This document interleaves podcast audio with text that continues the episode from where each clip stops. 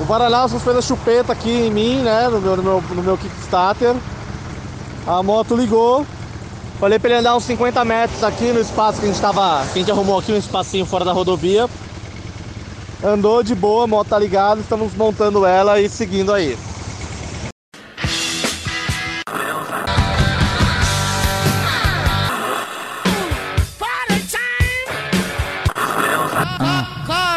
Caralho, bateu uma onda forte, tô vendo um macaco em cima do poste. Ai caralho, que mina maluca, tô vendo um macaco em cima do... Boa noite, senhoras e senhores, estamos no 13º episódio do Shadowcast. Hoje iremos tratar dos acontecimentos, dos eventos que se passaram na Palvéio Master Race Season 1, Episódio 2, St. Thomas of Letters. Né, João? Foi maravilhoso. Foi um puta do rolê sensacional. Começou bem, terminou bem. Começou bem, terminou melhor. Finalmente agora todos estão presentes, não são mais web amigos. É. Verdade. Verdade. É isso importante. Aí, faltou isso aí.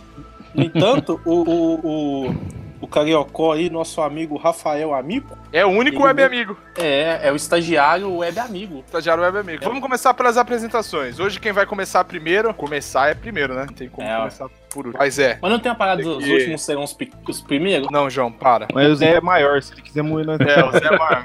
Vamos no Escadinha. Boa noite, Zé. Bem-vindo à gloriosa Casa de Culto. Valeu, boa noite, pessoal. Tudo bom? Fala mais, Zé. Sua voz é tão bonita. Eu não tenho muito o que falar no momento, não.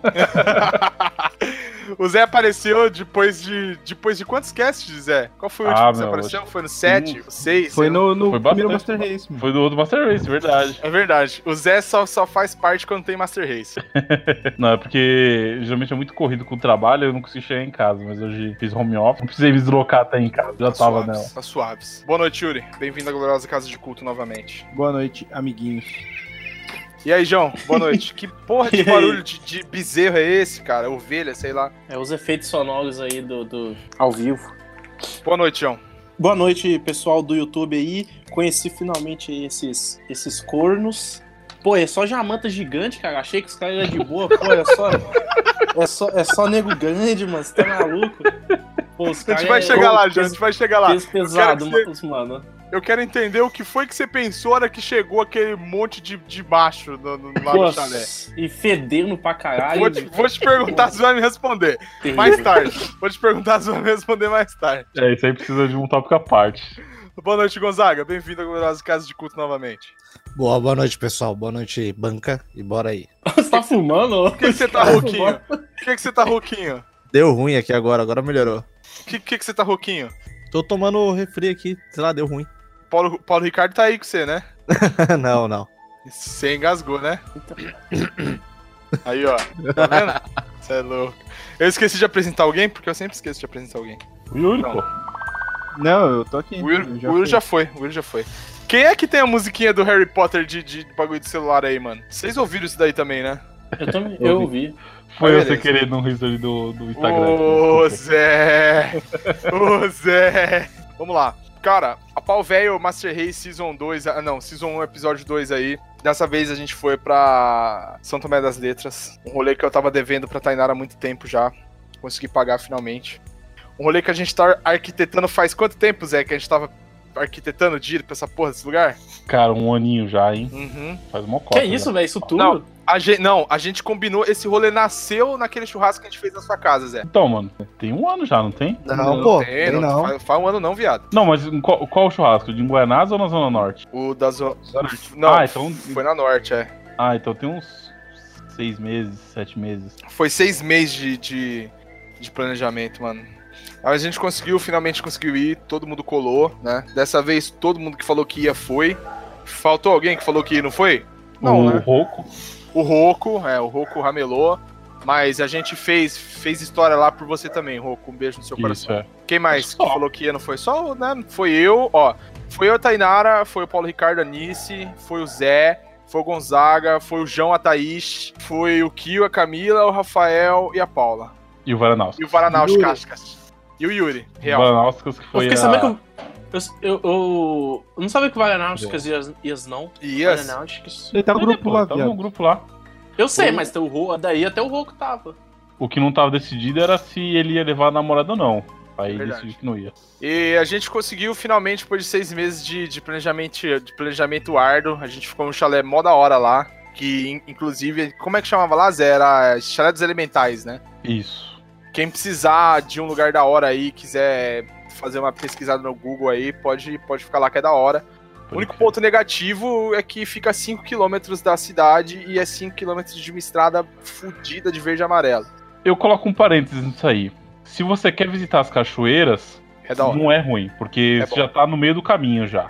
Uhum. Agora, se você quer ficar na cidade, aí realmente tem um problema da estrada de terra. E eu acho que ficar na cidade nem deve ser tão bom assim, mano. É, porque, tipo, a maioria das acomodações é fora da cidade, mano. Uhum. Não, mas também não precisa de ser 200 km de barco.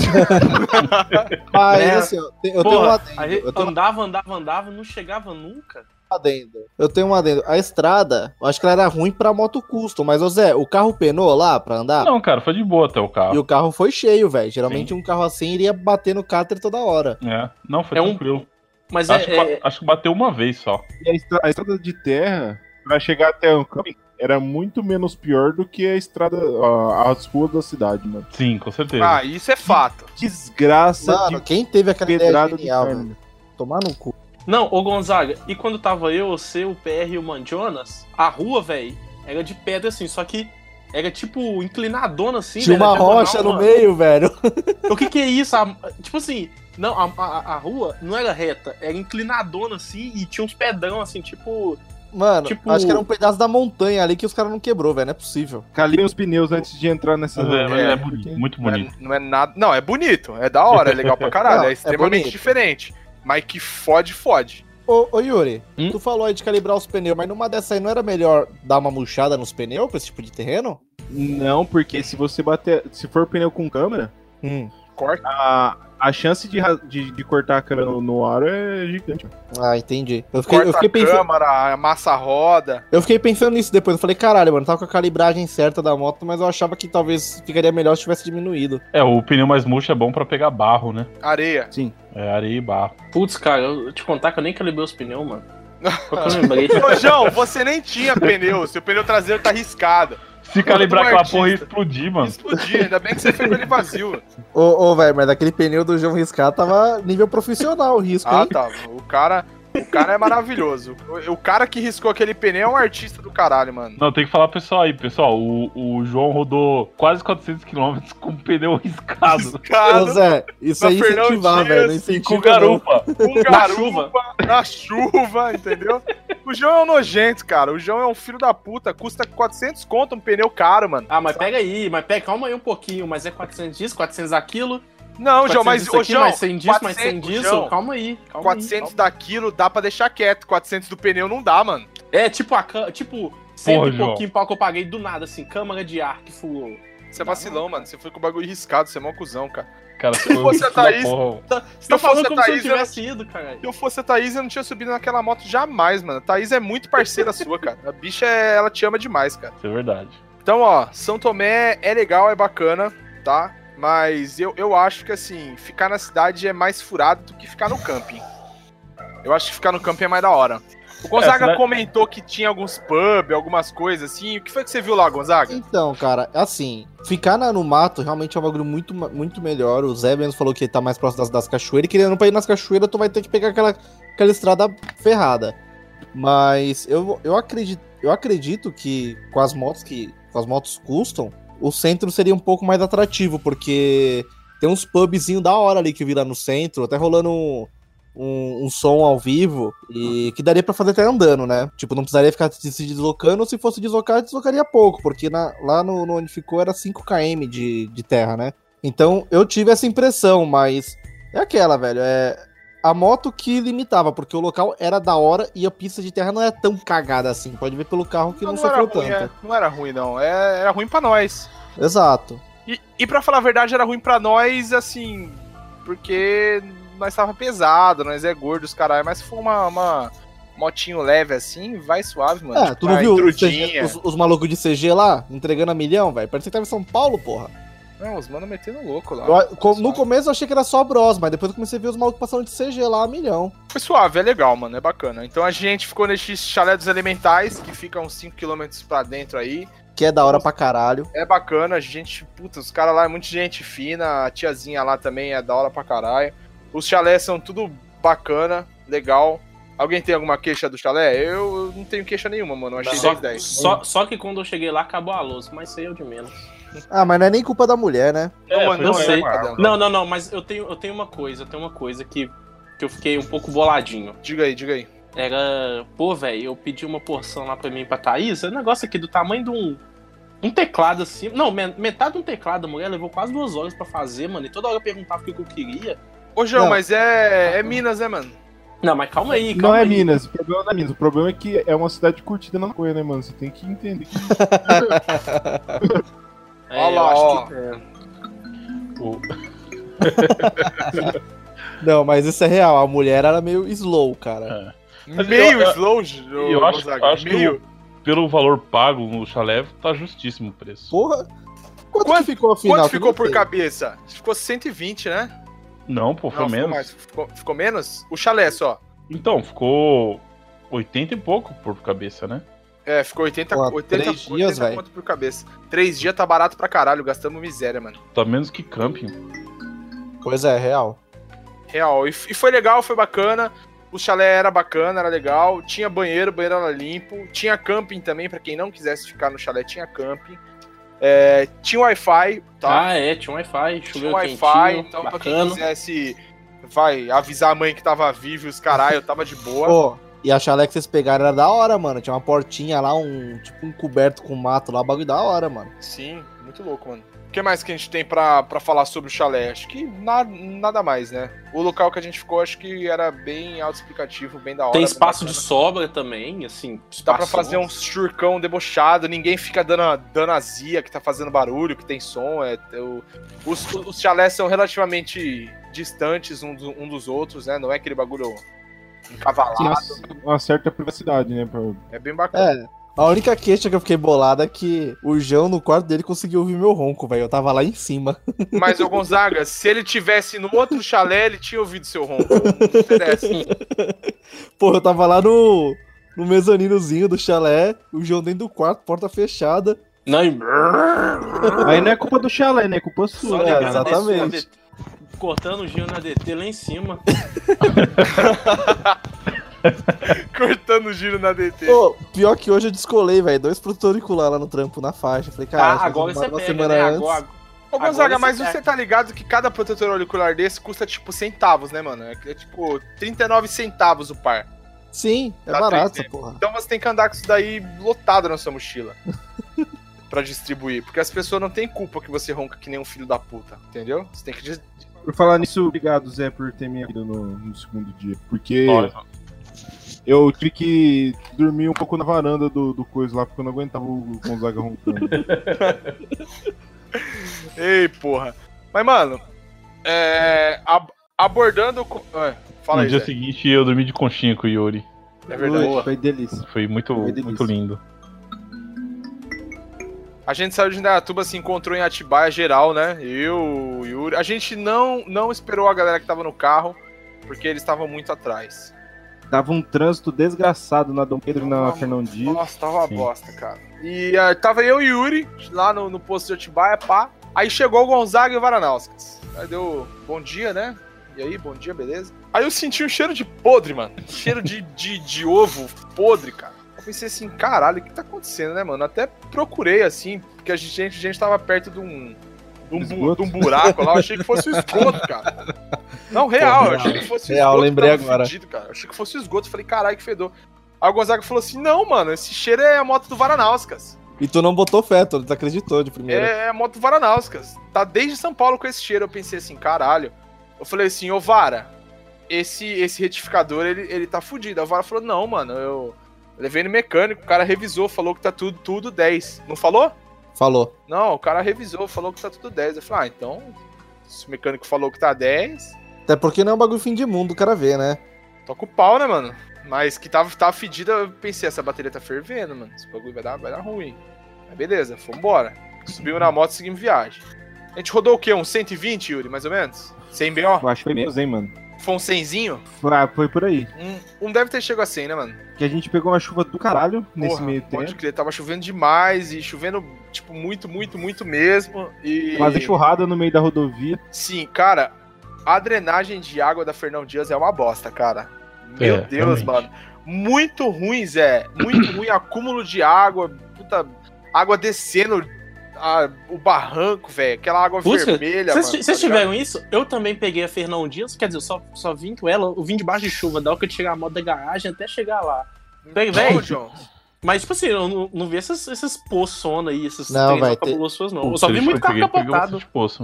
Teve uma água lá que tava caindo do barranco, velho, o bagulho chegava a pegar as duas faixas da Fernão Dias quando batia no asfalto, mano. Tava foda, ô João, tava foda. Nossa, não vi, água. Não tinha nada disso, velho. Aqui pra BH, pelo menos, não tinha nada, velho, nada disso. Só tava molhado mesmo, normal. É que eu acho que, sei lá, essa parte aí é boa, deve ser boa, porque a Fernão... daqui pra Minas não é ruim de, tipo... a pista é boa, é ok. Mas eu nunca tinha pego ela debaixo de chuva. Essa foi a primeira vez. E a drenagem é uma merda. Eu acho que é uma bosta. Eu acho que a intensidade da chuva que o João pegou foi menor. Porque do jeito que ele descreveu lá no rolê... tava chovendo, mas não tava uma chuva tão... deu a entender que não tava tão assim, forte como que a gente pegou. Teve uma hora que começou a chover, velho. Aí eu falei, nossa, começou a... parece que tava chovendo espinho. Assim, tava pegando a minha cara, tava doendo pra caralho. Porra. Puta que pariu. Nossa senhora. E tu não consegue andar com a viseira fechada, né? Não, porque se eu fizer isso, começa a embaçar o óculos. Aí... mas é aí que tá a mágica, João. Aí você pega aqueles comprovantes do cartão de crédito, cartão de débito que você passa, que fica dentro da carteira que você esquece de jogar fora. Você pega uns 5, 6, dobra ele umas 4, 5 vezes, põe debaixo da viseira pra ela ficar meio aberta, meio fechada. Matou o problema. Mano. Não cai água dentro do capacete e não embaça. Melhor de dois mundos. É que o caso dele é que ele usa óculos, né? Então não sei se ainda adiantaria. De óculos é uma bosta. É. Nossa, óculos é terrível, cara. Aí a gente rodou esse 120 aí de boa. Aí estávamos nós, né, mano? Eu desacreditando já que nenhuma moto tinha quebrado. Tava tudo em Manaus, tá tudo de boa. Aí daqui a pouco eu olho no retrovisor, cadê o Gonzaga e o Varanauskas? Foi bem numa ultrapassagem de caminhão. Passou o Thiago. Aí eu olhei pro retrovisor, cadê os dois? Falei, mano, rolaram pra baixo do caminhão, morreu os dois. Aí eu olhei o retrovisor, ô Yuri, o cara deu o sinal de luz pra mim. É, o caminhoneiro deu o sinal de luz. Aí eu pensei, porra, das duas uma, ou ele quer que eu saia da frente, porque o caminhão tava chutado, rápido pra caralho, ou alguma coisa aconteceu. Aí eu olhei o retrovisor e nenhum dos dois tava lá. Eu pensei, porra, que merda, né, mano? Aí beleza, paramos, aí o Yuri chamou, acho que o Gonzaga ou o Varanauskas no grupo lá e tinha dado a primeira quebra. Explica aí, Gonzaga, o que foi que aconteceu? A moto dele morreu. Pelo que eu me recordo, ele falou que a moto dele começou a dar umas falhadinhas, perder força, encostou no acostamento e morreu. Aí não tinha certeza se era bateria. Aí eu falei pra ele, faz o teste. Tipo, acho que o farol tava normal, não me recordo, mas não conseguia dar partida. Aí eu falei, buzina aí. Na buzina você consegue perceber se a bateria tá uma bosta ou não, né? Aí buzinou, nem buzinava. Falei, então a bateria cagou. Aí tinha um espaço mais à frente que saía um pouco, saía do acostamento, era tipo uma entrada de uma chácara. Era um espaço mais seguro. Falei, vamos até ali. Falei pra ele com cuidado, que o Varanauskas, acho que não tinha muita experiência com rodovia, ele tava meio... meu cabreiro, cara. Eu tava preocupado com ele sem querer se acidentar ali. É, foi o primeiro rolê grande, assim, do Varanauskas, que ele pegou rodovia, sério. É, então, ele não tava ligado naquele esquema de ficar no acostamento, ficar longe da borda, essas coisas. Aí eu dei os toques, falei, vamos até ali que é mais seguro, lá a gente mexe. Aí eu desmanchei minha bagagem, que tava toda embrulhada com a da chuva, né? Eu coloquei saco de lixo, e peguei meu kit de ferramenta, ele desmontou lá o banco com a chave que eu dei, e eu peguei o kit lá da powerbank pra ligar a moto, né? Nesse meio tempo aí, apareceu um cara com uma picapezinha, falou que é motociclista e tal, que tá indo pra Santo Tomé, ofereceu ajuda. Ele perguntou o que era, o Varanauskas falou que era bateria, ele falou, tem um mano aí que tu precisar, ele traz a bateria pra ti. Mas, enfim... a gente acabou, vamos testar aqui, se a moto ligar a gente vai embora, se não a gente vê esse bagulho da bateria. O cara passou o contato do outro mano lá e foi embora. Só que aí ligou. Eu liguei a moto com a powerbank lá, ela ligou. Tinha um espaço lá de uns 50 metros ali onde a gente tava, que era tranquilo, eu falei pro VAR, ó, velho, anda até ali e volta e vê como que acontece, porque por experiência com a Savage, quando ela tava fodida na elétrica, às vezes ela até ligava, mas quando você ia andar, ela morria, não aguentava ficar. Aí foi, voltou, a moto ficou normal, cara. A princípio tava até filé. Aí a gente seguiu o rumo. Os caras subiram a moto, chegaram lá, a moto tava funcionando, fala aí. Isso a gente encostou e ficou esperando, né, alguma notícia, até conseguir ver o grupo e tal. É. E esse cara que passou lá por eles, passou pela gente e avisou que ele estava lá parado e tal, tava tentando ligar a moto. É, ele falou assim, ô, cola lá com nós, a gente também é biker aí, a gente também anda de moto, só que eu tô vindo de carro porque tá chovendo pra caralho, enfim. A gente também tá indo pra São Tomé, um brother nosso vai tocar não sei aonde, ele falou, vai lá. Pá. E se precisar, eu deixei o número com os seus brothers lá. Se precisar, pode chamar que o cara desenrola. Aí o cara seguiu viagem, a gente ficou esperando. Os manos chegou, Gonzaga e Varanauskas. A gente falou, bom, vamos, beleza, subimos na moto e vamos embora.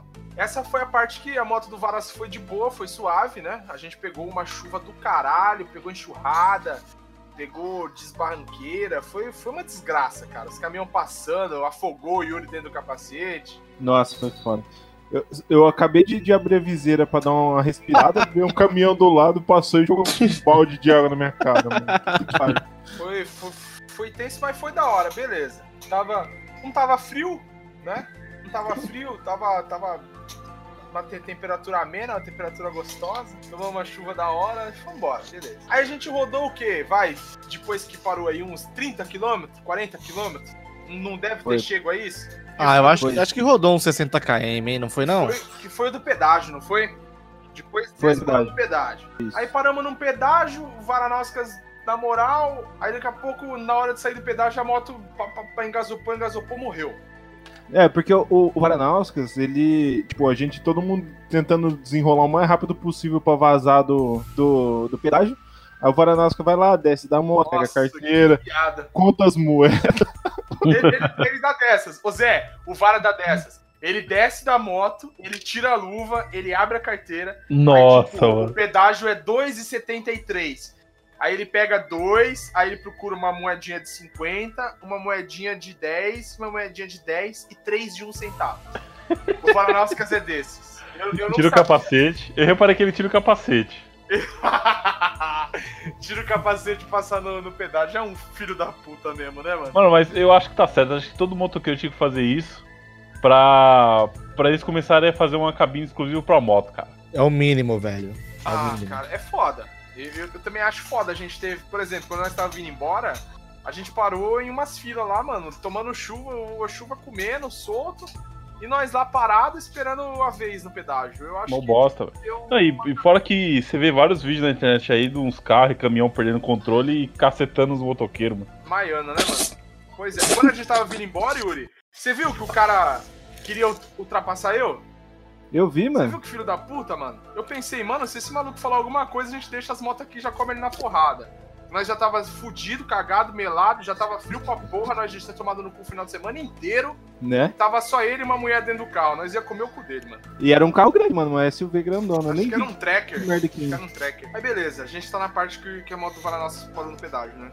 Muito, muito distante dali. Não, e nisso aí, vocês falando isso, eu já tinha quase basicamente chegado lá, eu falei, pô, acabou, morreu. Não existe Xedão, não existe ninguém. O que você tava pensando? Que os caras combinou pra chegar 2 horas da tarde em São Tomé, tinha dado 2h30, não tinha aparecido ninguém, nós dando pedágio, o que você tava pensando em Minas? Não, eu falei assim, pô, esse cara não existe não é possível. Esse cara foi uma emboscada. É tudo coisa da minha mente, cara. Era um cara só controlando vários bots. Mas tipo assim, da parte lá, eu descendo daqui, velho, tipo assim, nossa... Foi, sério, muito tranquilo, muito. Apesar de só peguei chuva, mas, tipo assim, foi muito tranquilo, muito mesmo. A gente pagou no grau, né? Porque, né? Dá licença. Pô, comeu umas coxinhas lá. Não, a gente tava de capa, a gente tava igual uns lixeiros, assim, demônio, assim, tudo sujo de barro. Aí que tanto de gente lá, com todo mundo. Na certo, estica, né? Todo mundo lá, família e tal, todos bem vestidos. A gente chegou lá igual os lixeiros, as capas tudo zoada. Ah, me dá a coxinha aqui, me dá a lata aqui, não sei o que, não sei o que. Aí a gente ficou lá fora comendo lá e tal. E tinha um cara de numa MT-09, assim, todo chicão lá, não sei o que. Aí a gente comeu lá e foi embora. E só paramos pra abastecer mesmo depois. E pra ir no banheiro. Aí foi mega tranquilo. A gente chegou lá na cidade mesmo. A gente chegou, era 1h alguma coisa. Aí eu falei assim, pô, vou esperar os caras aqui chegarem, né? Não é possível, a gente marcou que eles devem estar chegando. Isso era 1h e pouca da tarde. A gente esperou lá um tempão. Eu sei onde nós estávamos 1h da tarde, mano. Eu vi que... a gente tava almoçando, Thiago. Eu só fiquei sem sinal. Então, eu vi foi que o Zé tinha mandado um negócio e falou assim, a gente parou aqui pra almoçar. Eu falei, nossa, mas... Ah, daqui uns 40 minutos deve estar aqui, né? Aí eu esperei assim, eu comi um negócio e falei, putz, cara, já tava fazendo frio, tá? Aí já tava batendo os dentes já. Eu falei, pô, velho, demorar isso tudo aqui, mano. Ah, eu vou lá pro chalé. E foi aí que... Eu não sei se foi bom ou ruim. Foi aí que o João seguiu viagem pro chalé e nós tava batendo um rango. A gente lá no pedágio, lá a gente deu um jeito de remixar a moto no Varanauskas. Ó, vale informar nisso aí, que depois que a gente ficou lá mexendo na moto no Varanauskas no pedágio, e rodamos um pouco e paramos pra comer, o pessoal do carro que tava lá atrás passou a gente. Verdade. Por enquanto a gente tava tentando arrumar a moto do Vara, os caras ultrapassou nós. E a gente abriu o banco da Virago e eu não consegui achar o motor de partida daquela desgraça, daquela moto maldita. Porra, Virago é uma desgraça. Moto tudo torta, tudo estranha. Beleza, desmontamos lá e abrimos o conector, aí tinha um conector molhadinho lá. A gente pensou, porra, deve ser esse conector, né, mano? Aí secamos o conector com um pano de bunda do Yuri lá, que era a única coisa que tava seca. Aí secamos o conector, montamos, a moto ligou, né, mano? Eu pensei, já era. Glória a Deus. Pau, né, mano? Matamos a pau, era a aguinha no conector. Eu inocente, pensando, né? Um gordo burro, né, mano? Pensei assim, era aguinha no conector, já era, mano. Subimos na moto, o Varanauskas deu partida, ligou e foi embora.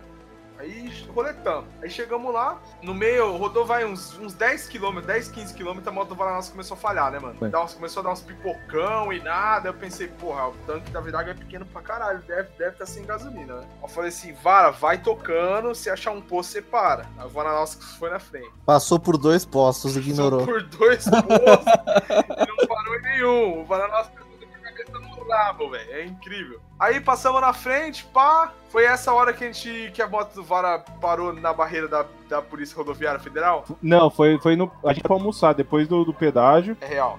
Que a moto morreu, a gente parou pra almoçar. Vamos falar, vamos deixar a moto descansar um pouco, vamos almoçar aqui. E aí a gente tenta seguir na malandragem. Aí paramos... Que foi, tipo, a gente parou num posto pra almoçar e o pessoal do carro no próximo posto. Isso. Cada um almoçou num lugar. Uhum. Aí batemos um rango. Esse próximo posto que foi emocionante. Batemos um rango, chuleta com batata, R$22, né? Vontade. Ele não foi 22, mano. Ele foi mais barato. Foi, acho que foi 15. O meu deu 19 com a parte da Coca. Que foi, foi a comida mais 1/3 da Coca. No que a gente parou de carro era 22 com uma vontade com sobremesa, mano.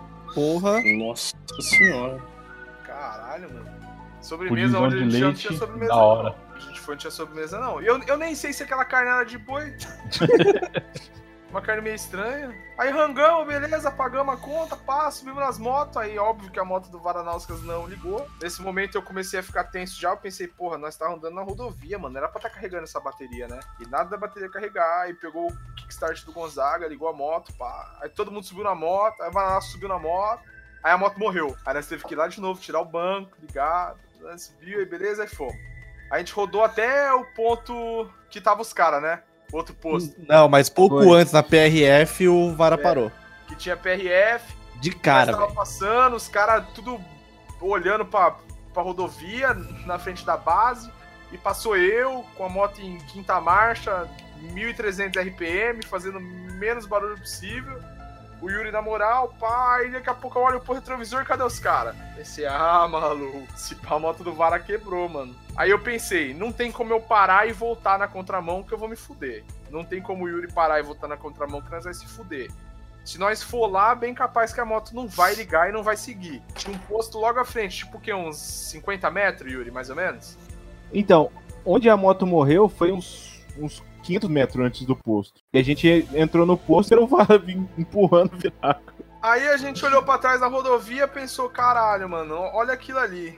A gente só viu um cara grande, que é o Varanauskas, na chuva, com uma blusa corta-vento daqueles jacão, tá ligado? Gigante. Que não deu certo, que ele se molhou todo. Não deu certo, que ele tomou no cu.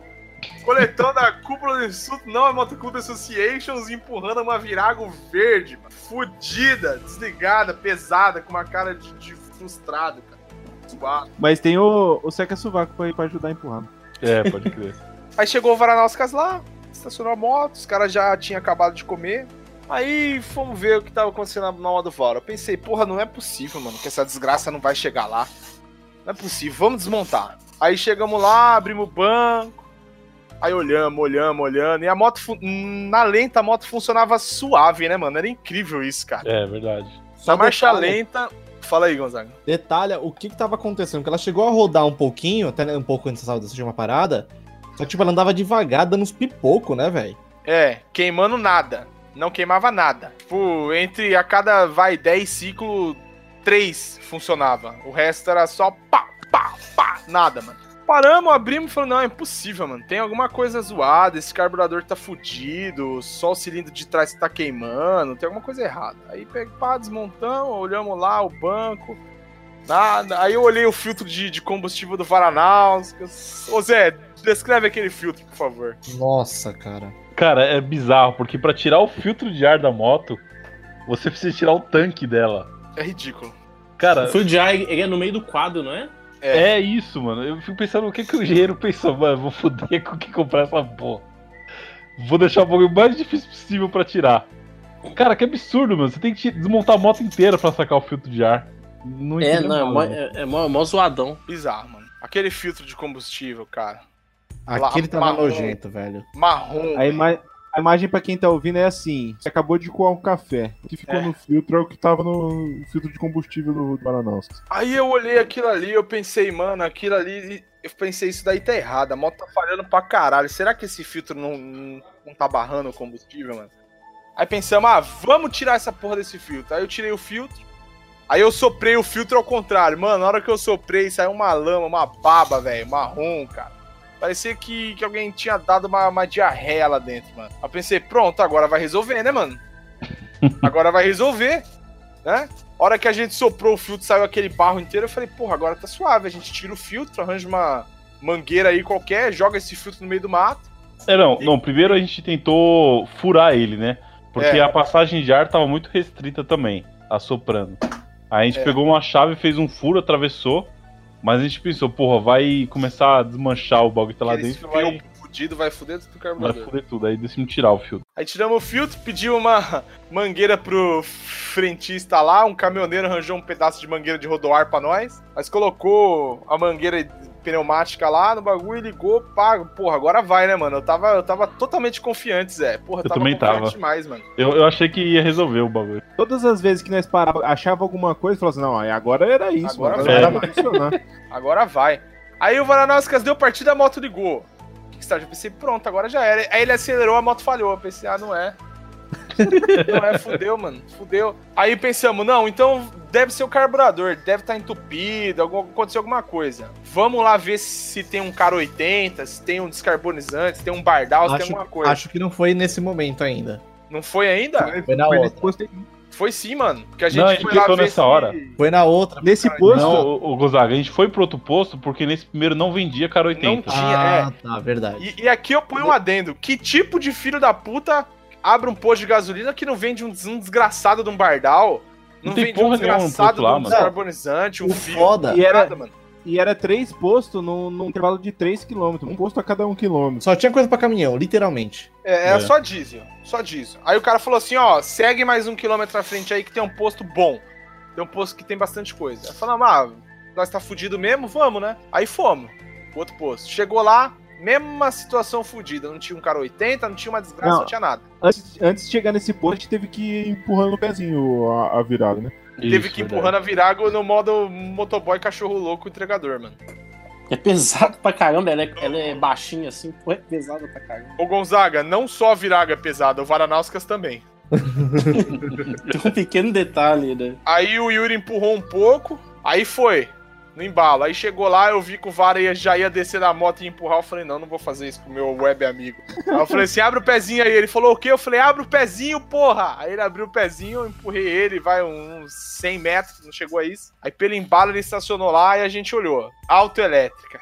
Pensei, ah, é agora, né, mano? Agora não vai desenrolar esse problema. Só que a autoelétrica tava... fechada. Fechada. Oh, era a nossa esperança. A PC, desgraça, tá fechada. Aí do lado tinha um esquema escrito, automecânica. Bom, já era, né, mano? Agora desenrolou.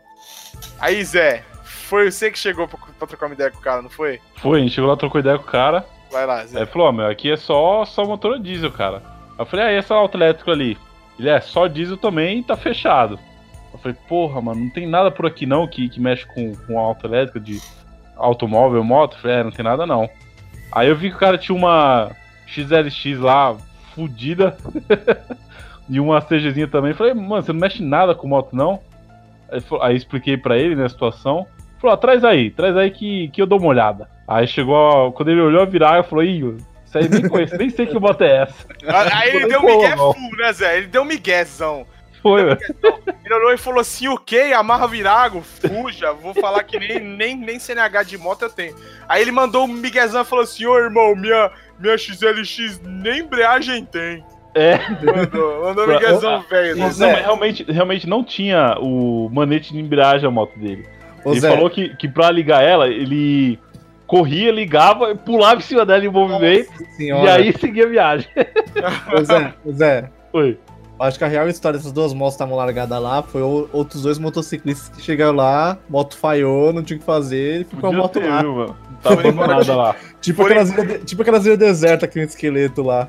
Foram embora de carona, arranjaram alguém e foram embora. Era uma oficina tosca, velho. Por exemplo, a gente cogitou de fazer uma chupeta no carro pra moto, né? Delícia.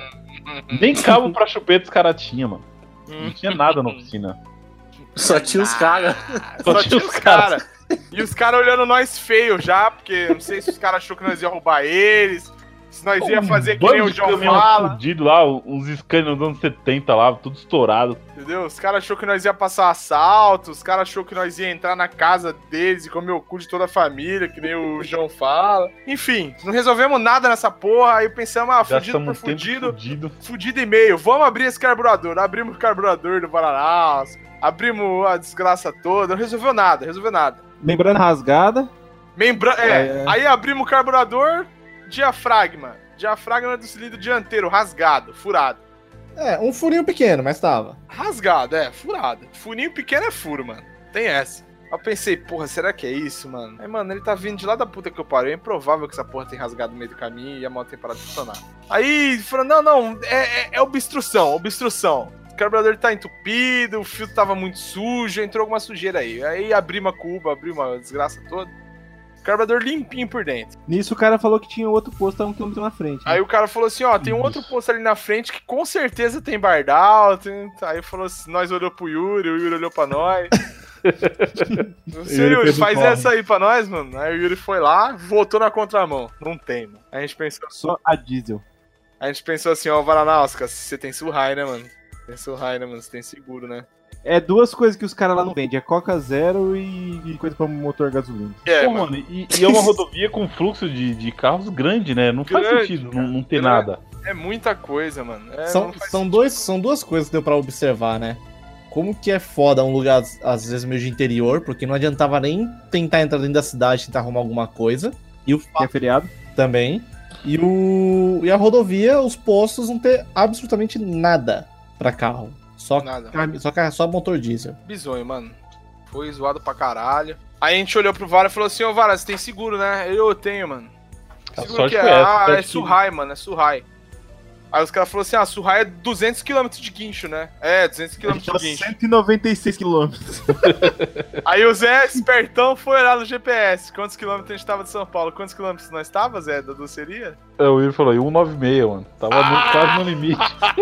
Se tentasse mais um posto, já passava. Se o Paranásco tivesse dado um peido e usado o impulso pra tocar virado um pouco mais, ia ter que pagar o guinchola, mano. Ele tava a 4 km do limite do guincho, meu parceiro. 4 km. Certeza que a hora que o guincheiro olhou aquilo ali, ele pensou assim: filho da puta! Cara, aí chamou o guincho. Chamou o guincho pro Vara nas Cascas. Aí chamaram o guincho. Aí os caras ficou com dó de nós. Os caras que estavam no carro ficou com dó de nós. E falou assim: ó, mano, vocês estão fodidos aí, ó. Vocês estão com cara de morto. Estão com cara de defunto. Vocês estão com cara de quem tomou no cu de verde e amarelo. Faz o seguinte, vai na frente, vai embora, mete o pé que nós vai ficar esperando o guincho aqui. Os caras foi parceiro demais. Eu lembro... A falsidade ideológica. É, meteu uma falsidade ideológica, deixou... Pode crer. Deixa em off aí pra não dar B.O. Ah, se foda. Deixou os documentos com o Kill lá e falou assim, ó, Kill, seu nome é Vara das Cascas, você mora no endereço tal, você é dono... Tua mãe é tal. É, tua mãe é tal, sua avó é tal, o diâmetro do seu rabo é esse. E é nóis. Deixaram o Kill lá assumindo o BO e foram embora. Aí subimos, o Yuri, o Vara nas Cascas subiu no rabetão do Yuri aí. Botou minhas malas no carro e tchau. Subiu no rabetão da Teneré 250 e foi. Aí eu pensei, rapaz, mano, esses dois mamutes nessa Teneré 250 não vai chegar lá amanhã. Aí eu pensei, não, vamos de boa. Falei, Yuri, vai na frente. Aí Yuri foi na frente com o Vara nas Cascas. Aí Yuri meteu 10, 20, 30 quilômetros. Pensei, ixi, vai parar aí. Aí foi 40, 50, 60. Pensei, ô, já tá melhor, mano. Aí ele meteu 70, 80, 90. Falei, eita porra, mano, o bagulho tá louco. Aí ele meteu 100, 110. Eu falei, eita desgraça, mano. Da onde... Essa moto é um tanque de guerra, mano. Da onde que tá vindo essa força? Vai se fuder, mano. Dois monstros. Dois monstros em cima da moto. O Vara nas Cascas parecendo um totem, cara, um monolito. No rabetão do Vara nas Cascas. Aquele bagulho marrom, camuflado. Aí eu pensei, nossa, mano, essa moto é forte demais. Eu desacreditei, mano. Eu desacreditei. Eu juro pra vocês, cara. Eu nunca achei que o motor 250 pudesse performar tão bem quanto aquela Teneré no rolê, mano. Eu fiquei chocado, velho. Não, eu também me surpreendi, porque o guincho demorou uns 50 minutos pra chegar, né? Aí chegou o guincho, a rodovia tava livre. Aí eu falei, ah, mano, vou andar aqui 120, 130, alcanço os caras lá antes de chegar em São Tomé. Que eu achava que vocês iam andar 70, 80, mano. Eu também achei. Esse cara varou, mas sapecou assim. A hora que o Yuri meteu 110 lá, eu desacreditei. Eu falei, ah, não, mano, meu velocímetro tá errado isso aí. E o Yuri chinelando, mano. E eu pensei assim, caralho, será que eu não vou alcançar esse filho da puta? Não, não pode ser. Fomos. Aí beleza. Chuletamos. Tudo bem que assim, chegava na subidinha, caía pra noventinha, né, Yuri? Mais ou menos. Conta aí pra nós como é que foi. Ia caindo, 110, 105, ia caindo. Na hora que chegava no topo da subida, tava nos 95, assim. É. Aí comecei a descer de novo, embalava e sangue nos olhos. Justão, mano. Aí, cara, tocamos, velho. Tocamos viagem, paramos só pra abastecer, só pra mijar. Eu parei pra cagar, porque eu pensei assim, ó, eu tô com vontade de cagar fodida. Nós vai ficar no chalé, convívio, todo mundo. Eu pensei, se eu cagar no chalé, eu vou matar todo mundo, mano. A gente parou antes, eu dei um barrão lá. O cara que trabalhava na conveniência do posto era igual o João. Igual o João, mano. O cara era igualzinho o Sejão. Juro pra você. Que isso? E tava com a camisa vermelha igual a da thumb aqui do João. Todo mineirinho usa cabelinho na régua e bigodinho? Acho que sim. Só os chavosos. O cara é igual você, mano. Aí não, soltei o barro. Mas eu tenho vários clones por aí. Soltei o barro, subi na moto e fomos. Boa noite, senhores. Boa noite, amigo. Bem-vindo à gloriosa Casa de Culto.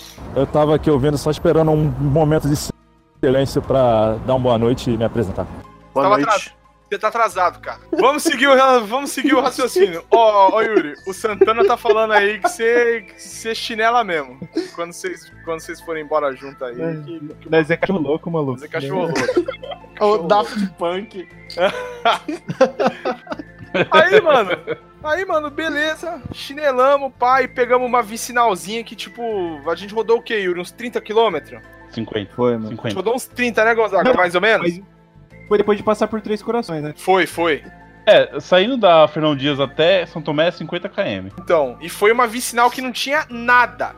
Nada. Se a virago do Vara nas Cascas tivesse quebrado ali, nós tava fudido. Tinha que entrar naquele sítio lá, velho. E foi nessa hora que começou a cair o sol, começou a ficar escuro. É. Eu só conseguia pensar nisso. Porra, ainda bem que a virago do Vara quebrou na civilização, mano. Se tivesse quebrado aqui, nós tava fudido. 200 km também, né? Não tinha um acostamento, não tinha... Era mato. Se pisasse para ali, tinha que pôr a moto em cima do mato. Então, desgraça. Ainda bem que quebrou antes. Aí foi, chinelou, pá, vamos, beleza, aí chegamos. Chegamos em São Tomé, pegamos uma subida lá fodida. Tem que subir em primeiro, Mauro. Uns 3 km de subida, vai, chega isso, talvez, ou menos. É, eu acho que foi isso aí, mano. Uns 3 km de subida, atrás de um carro 1.0 fudido, cheio de maconheiro dentro, a 10 km por hora. Na beira da estrada. Aí eu... Foi a primeira vez que nós encontramos gnomo na beira da estrada. Foi os gnomos. Aí tava os dois 1.0 cheio de maconheiro dentro, a 15 km por hora, peidando pra subir. O Yuri na frente carregando Varanauskas, peidando pra subir, primeira marcha. E eu olhando o painel da Shadow com aquela luz vermelha de temperatura estralada na minha cara. 10 km por hora também na primeira marcha, porque, porra, tava quase parado ali. Se eu colocasse segunda ia morrer. Eu pensei, maldição, vai ferver, vai fundir meu motor. O bagulho não vai, mano, não desenrola. Subimos, cara. Subimos dos 2 km pouco na primeirinha, na segundinha, cara. Que sofrimento, velho. Foi difícil. Não foi fácil, foi difícil. Daí o que foi que aconteceu? Alguém conta o conto aí. Depois da subida, a gente começou entrou na cidade, né? Depois do portal, começa as pedras desgraçadas. Maluco do céu.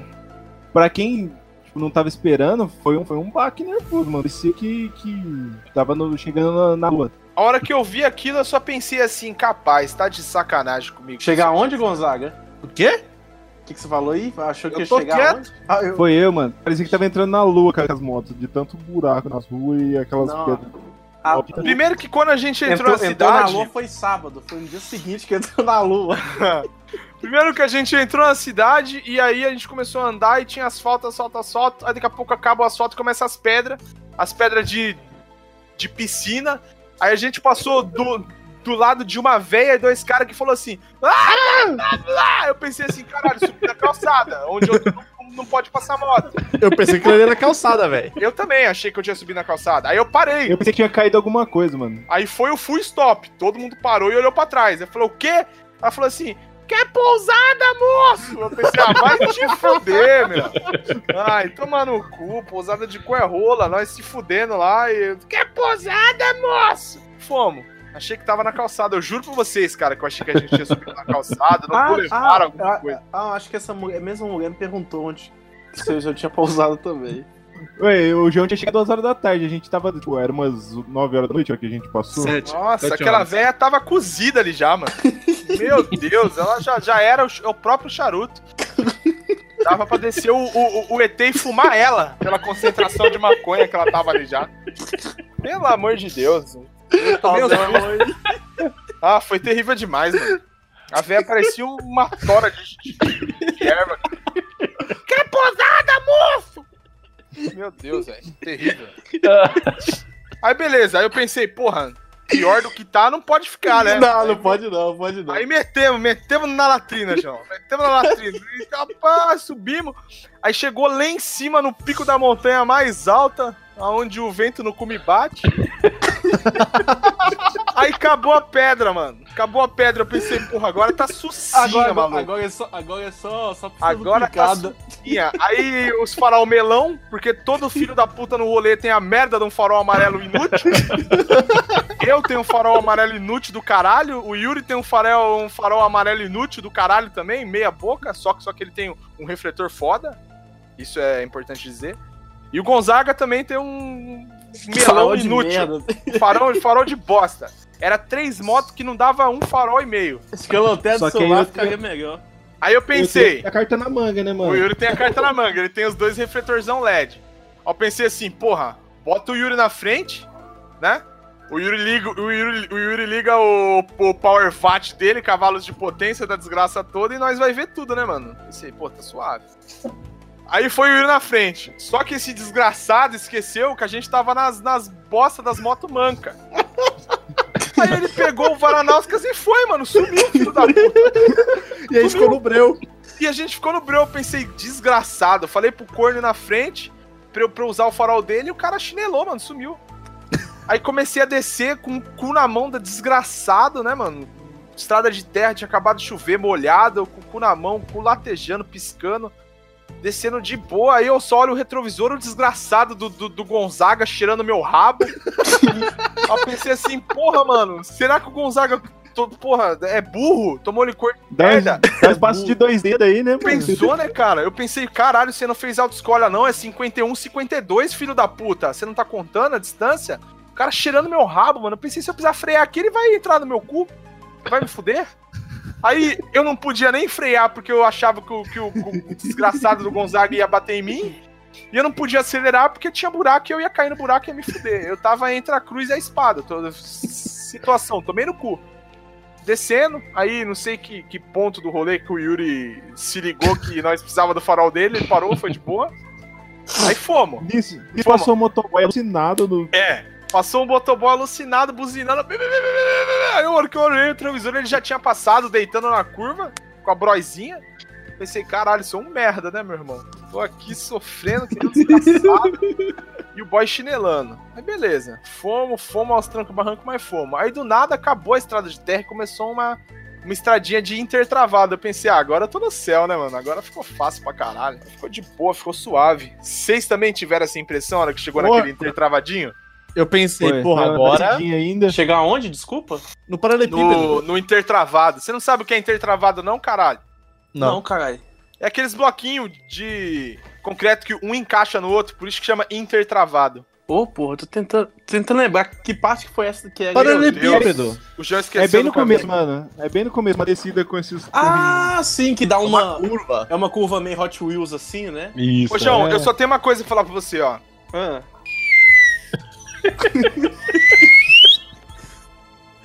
Falhou. Ah, eu falei, não, agora que já passou o Lamaçal, já passou o Dakar, né? Agora eu tô suavão. Que eu agora também achei que ali a vida tinha ficado fácil. Eu pensei, o bagulho durou 100 metros. Foi aí que eu me enganei. O Zé falou pra mim que era 5 km de estrada de terra. Rodou, vai... 500 metros e começou a pedrinha, eu falei, agora tá suave, o Zé é mó filho da puta, botou mó terror em nós, mano. Tô 2 horas aqui nessa porra dessa lamaçal escuro pra caramba, porra, não é possível, né? Aí do nada acaba a estrada de pedrinha e começa a lama de novo, eu pensei, ih, desgraça. Aí eu só lembrei da Camila me falando no posto, não, você vai seguindo na estrada de terra, aí vai ter um monte de bloquinho, aí depois fica pior. Aí eu lembrei dela falando isso e eu pensei assim, ela não tava zoando. Ela tá falando sério, mano. E nós foi. Aos trancos e barranco, mas foi. O Yuri na frente e os boi atrás, sofrendo. Perdi a dianteira da moto umas 2, 3 vezes, quase caí. A Tainara pedindo, pelo amor de Deus, rezando 3 Ave Maria. Chegou uma hora que ela falou assim, você quer que eu desça? Eu falei, não, caralho, fica aí, se nós cair, nós cai junto.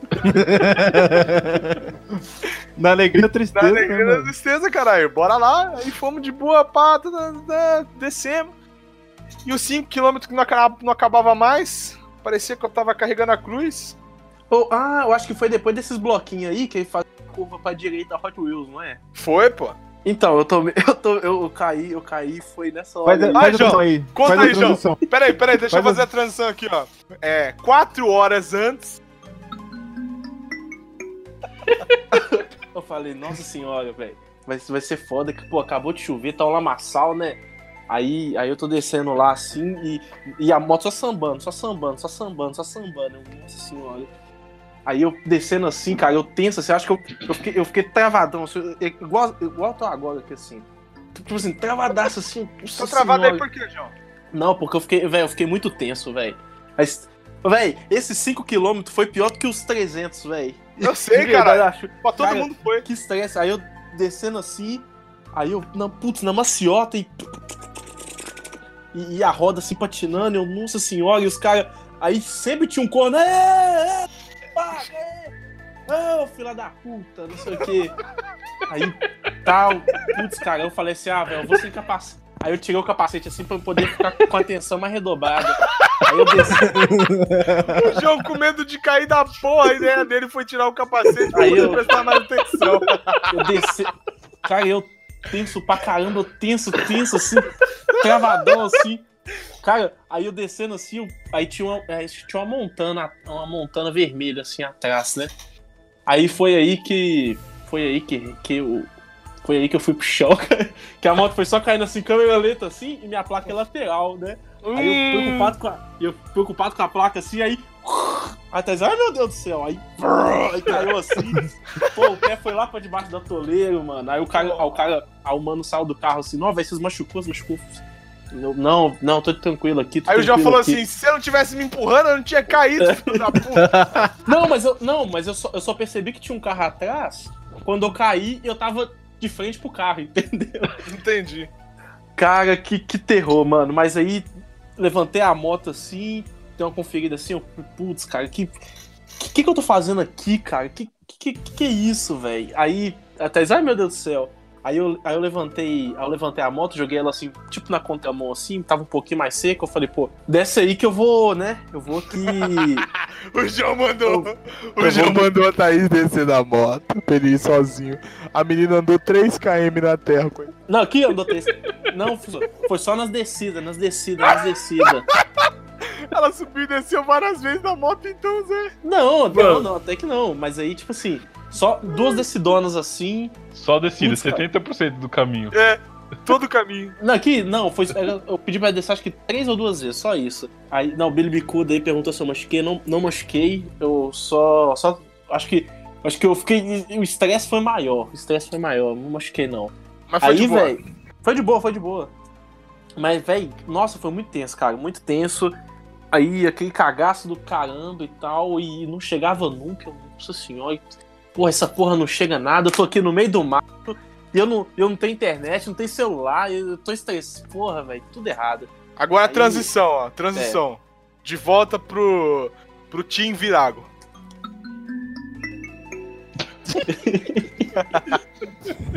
Esse instrumentinho do caralho, né, mano? Quem chegou aqui? Ah, fala aí, ladrão. Boa noite, bem-vindo à gloriosa Casa de Culto. Opa, boa noite. Kill, a gente tá na parte em que a gente chega no camping. Caralho, hein? 1 hora pra chegar no camping? Sim, cara, a história é muito complexa. Foram 12 de estrada. A gente resumiu 1 pra 12 aí, ó, tá bom pra caralho. Aí chegamos no camping, chalados elementais, aí embicamos a moto. Aí eu só vi uma coisa estranha saindo da penumbra, com uma meia azul e chinelo. Era o João. Fala aí, João, o que foi que você sentiu quando a gente chegou? Aí eu não escutei nada, de repente eu tava lá, pô, isso porque eu fui tomar um banho lá de boa e a luz acabou. E eu não conseguia nem a pau o contato com o pessoal. Falei, não, morreu, todo mundo morreu no caminho. Pô, já era. Todo mundo morreu ou ninguém ou não existe. Me pregaram uma peça, mandaram eu vir pro meio do mato e não ia vir ninguém. Eu falei, pô, é agora, vai chegar uma van preta aqui e já era, mano. Eu, puta, cara, gasolina. E a bateria acabando, velho, do celular, mano. Eu tava só naqueles carregadorzinhos portátil, sabe? Aí eu, puta, cara, eu tentei ligar pro Kill, tentei ligar pro Zé, tentei ligar pro Rafael, Quer dizer, o pessoal tava com o carro, né? Porque na moto não ia fazer muito sentido. Putz, cara, ele não tava dando sinal, mano. Aí eu, puta merda, aí foi aí que eu comecei a ficar meio angustiado, assim. Eu falei, nossa, é pros caras chegar 2 horas, deu 9 horas. Até agora é nada, porra. Aí a luz acabou, eu, nossa senhora, eu vou lá embaixo, na mulher lá que tinha uma vendinha, né? Aí eu falei, não, se não der lá, eu vou pedir pro pessoal do chalé do lado o telefone emprestado e eu ligo. Aí quando eu cheguei lá embaixo, eu pedi lá pra rotear a internet, foi aí que eu vi que, aí o irmão Jonas já tinha chegado já e tava num chalé a uns 2 km. Aí você pensou, se os caras não existir, pelo menos o Manjona é trouxa que nem eu e caiu no conto. É, caiu no conto. Mas só que ele tava pior ainda, porque a moto dele é maior, é mais baixa e tal. Ele tava mais ferrado ainda. Tava mais fudido que nós tudo. É. Aí, putz, cara, aí terrível. Eu falei, aí eu esperei um pouquinho. Aí, na hora que eu ia embora lá mesmo, que eu já tinha conversado com o pessoal, aí eu ouvi os Cavaleiros do Apocalipse chegando. Você ouviu uns motor? Como é que é o barulho das motos chegando, João? Mas você ouviu de longe ou você ouviu a hora que nós estávamos perto já? Não, só quando você tinha embicado lá pro portal lá. É um silêncio, né, mano? Aquela desgraça daquele lugar. Véi, mó silêncio, cara. Eu nem escutei. Véi, pois é. É mó silêncio, mas nem as motos vindo eu escutei, mano. Você tava emocionado. Tá, olha aí, ó. Emocionado. Ô, João, como que você ouviu o som das motos? Repete aí. Putz, cara, eu não sei. Não sei. Que isso aí, é um caminhão? Ô, João. Ué? Deu pra ouvir essa voz, João? Alguém colou no rolê de Scania e eu não tô ligado? Era tudo um barulho só. Era tudo um Não deu pra distinguir a savagem, não, Aí chegamos, João? Cara. Ó, eu saí de casa 7 horas da manhã, bicho. Eu cheguei no chalelé aqui. Que hora que era, João? Umas 7 da noite? Eu também, cara. A gente chegou 7h40, saiu daqui 7h40. Cara, a gente rodou 12 horas, mano. Eu só pensava no seguinte. Vou chegar naquela desgraça daquele lugar, não vai ter uma cerveja pra eu tomar. Eu quero saber o seguinte. Cheguei no rolê, aí vi o João. Pensei assim, porra, o João existe. De meia, chinelo. O João existe, né, mano? Existe. Aí eu vi a Thaís, eu pensei, porra, não é web namorada, já tá no lucro, né, mano? Aí paramos lá, pá, aí eu pensei, por que que tá tudo apagado? Né? Tudo escuro, mano, o que tá acontecendo? Um breu total. Ô, João, o que tá acontecendo? Era o clima do chalé, né? Tem força, oi. Tem força, acabou. Eu pensei, o quê? Acabou, e tem força não, acabou 2 horas da tarde. Pensei, o que, João? Acabou, que mentira, que mentiroso da porra. Acabou, acabou a força. Não, falou que acabou a luz, hein. E aí, que hora que acabou a luz? Ah, acabou a luz, deve ter acabado umas 4 e alguma coisa. 4 e era 7 horas da noite. Fazia 7 horas que eu tava sendo. É. Às 8 horas. É, aí... Mas foi de boa. O negócio era só tentar contato com o pessoal, porque a bateria tava acabando. Se visse, não, a gente já chegou e tal... Aí ficava de boa e tal, mas aí depois eu... Putz, cara, mó merda, né? Será que deu uma coisa séria? Tipo, aí porra, mó fita, mano. Na verdade, depois... você só ficou preocupado que você sabia que tinha virago no rolê. A Thaís falou, eu não falei nada, nem eu falei. Aí... Pelo que falou, se a gente não chegasse no outro dia, ele ia montar na moto e vazar, sumir do mundo. Você tá doido, mano? Vou ficar lá? Pagar 2 chalé? É que é... Eu falei, moça, rapidão aqui. Eu vou ali no centro comprar um banza. Aí pá, beleza, chegamos na mulher, eu fiquei desesperado, pensei, porra, tá sem força. Se essa mulher vender cerveja, a cerveja já tá quente. Eu pedi pra aqueles cornos do carro parar em algum lugar e trazer cerveja, ninguém parou. Ah, isso aí foi vacilo seu.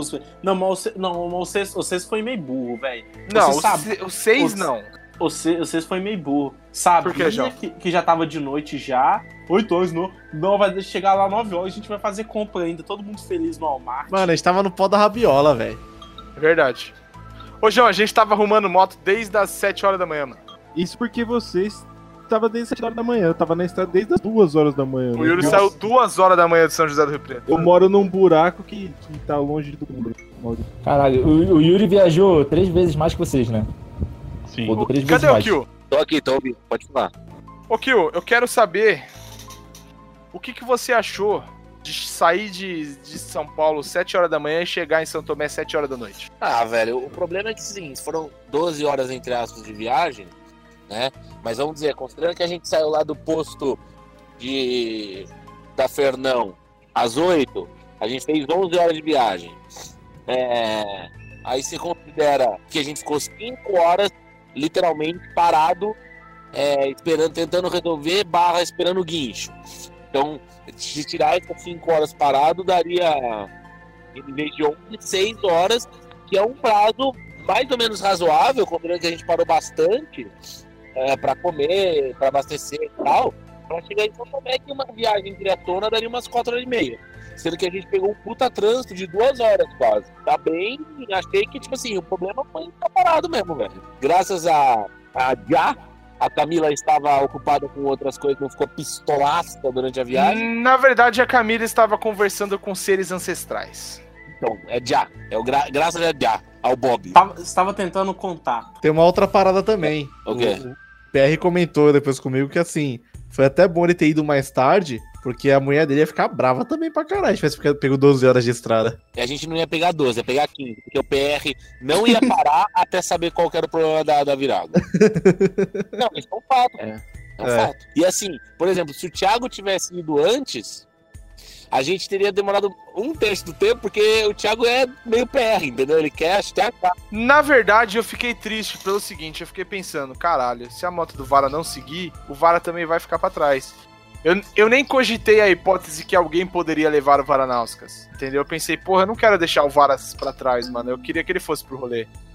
Olha só, como o menino tem um coração bom, né? A única coisa que eu queria fazer era resolver o problema, mano. Porque eu queria que o Varas chegasse no rolê. E na moral, foi feito tudo ali, hein, velho? Tudo que era possível. Fiquei bad vibes, cara. Foi feito. Mas assim, cara, a viagem foi tensa, mas... foi divertida, eu gostei pra caralho. Foi mais suave do que aquela país 100, cara. Foi menos menos puxada. É óbvio que pra mim foi porque eu tava num carro. Mas eu não achei, cara. Eu achei mais cansativo. Logicamente, você perde de moto, cara. Ó, que mesmo na moto, tomando aquela chuva do caralho e pegando mais tempo de estrada, que sempre foi em torno de 10 horas, né? É, mesmo na moto, tomando chuva pra caralho, eu achei que foi menos sangrado. Deu 10 horas? Tarde lá, velho. Eu prefiro tomar chuva do que o calor que a gente passou em Nossa, aquele calor desgraçado, velho. Aí, Kio, mas eu prefiro tomar chuva, mano. Ah, não, eu prefiro calor não. Eu prefiro calor também, mano. É louco. Vamos pular, senão já tá dando 2 horas, tá na metade da história. Alguém passa aí pro próximo etapa, que eu tô ocupado com o meu apito. É, o PR saiu depois, ele não foi com vocês? É, a mulher do amigo a mulher do PR trabalhou no sábado, então ele saiu de lá, acho que foi 2 horas da tarde, se não me engano, de São Paulo. Quase 4 horas ele saiu. É, ele saiu quase 4 horas, a gente chegou por volta de umas 20 para as 8 na chalé. A gente chegou... Foi mais? Foi. Ele chegou umas 9h30. Ah, não, isso, eu tô falando da gente. A gente chegou umas 20 para as 8 e ele chegou lá por volta de um pouco mais tarde mesmo. Ah, entendi. Ah, resumindo o rolê aqui, teve mais um incidente rápido com a moto do PR, que foi um fusível no caminho pra uma cachoeira. Não, mas tá antecipando tudo, pô. Calma aí, eu que cheguei. O que veio depois? A gente tá contando quando a gente chegou, agora tem o restante. Chegou. Ah, mas daí a gente tem... É só quem foi que sabe, né? É, realmente. Justo. É. Até onde eu sei, o Paul Velho Master Race é só a race. É só o trajeto. Só pra quem foi. O que acontece na PVMR, fica na PVMR, mano. Mas vocês não... Mas, por exemplo, aqui, olha, a moto... Essa foto maravilhosa do rabão do Paulo aí na thumbnail. Isso você aí viu? Foi...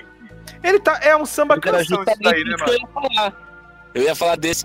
É um samba canção isso daí. É, a gente indo pra cachoeira todo mundo... A moto PR para e a gente ficou lá travado umas 2 horas. Vocês sumiram, velho. Vocês sumiram. A gente parou lá naquela esquina que tem o bar que o Ventania ia tocar. Aí eu peguei um dos rádios e tentei encontrar vocês. Eu voltei lá pra encontrar vocês e... Eu lembro que tinha uma tipo um cruzamentozinho, né? Tinha uma rua, um acesso a uma outra rua. E eu fiquei na dúvida se vocês tinham entrado lá. Não, mentira. Isso é mentira. Isso aí é mentira. Eu também acho. Véi, eu também acho. Só tinha uma estrada, mano. Não tinha... Então, velho. Não, mas pior. Pelo depoimento que o Gonzaga deu, eu digo que a prova que ele... O depoimento que ele dá é falso. O Gonzaga disse o seguinte. Repito. Abre aspas. Estava voltando o caminho e encontrei 3 maconheiros. Perguntei pros maconheiros, vocês viram uma galera de moto? Aí os maconheiros falaram assim, eu vi um monte de moto, um tanto foi pra esse lado e o outro tanto foi pro outro. Se o Gonzaga era metade das motos que foi pra um lado, obviamente o João, o Paulo Ricardo e os outros foram pro outro. Então tava fácil de achar. É o que eu fiz, aí eu ignorei o que os caras falaram, porque minha dúvida é se eles tinham mudado de trajeto. Aí eu continuei seguindo de volta pra chalé. Só que, velho, eu peguei uns retão e olhei assim e falei, mano, dava pra olhar longe. Eu olhei assim e falei, velho, não tinha ninguém, mano. Eu falei, pô, eu tinha mais ou menos uma noção de onde eu achava que os caras tinham ficado pra trás. Porque teve um momento em que ultrapassou uma caminhonete e depois que eu ultrapassei essa caminhonete eu não vi mais ninguém dos que estavam atrás. Aí eu pensei que tinha sido ali. Eu queria fazer um adendo sobre essa caminhonete, que era uma Maroc com 5 negros pelado na caçamba, andando a 10 por hora na estrada. A gente não tava 10 por hora. A gente então, de curso ultrapassou o cara. Pau no cu de todo mundo que tava naquela caminhonete. Bando de desgraçado maldito. E lembrando que nessa hora aí da ultrapassagem deu alguma bosta na minha moto que começou a comer a correia. Foi. Eita. Começou a comer a correia. Aí eu não tava sabendo que tava comendo a correia. Eu também não. A gente foi descobrir a hora que começou a cheirar queimado. Aí beleza, metemos o pé. O Gonzaga... deu a bunda pros maconheiros, a gente seguiu a viagem.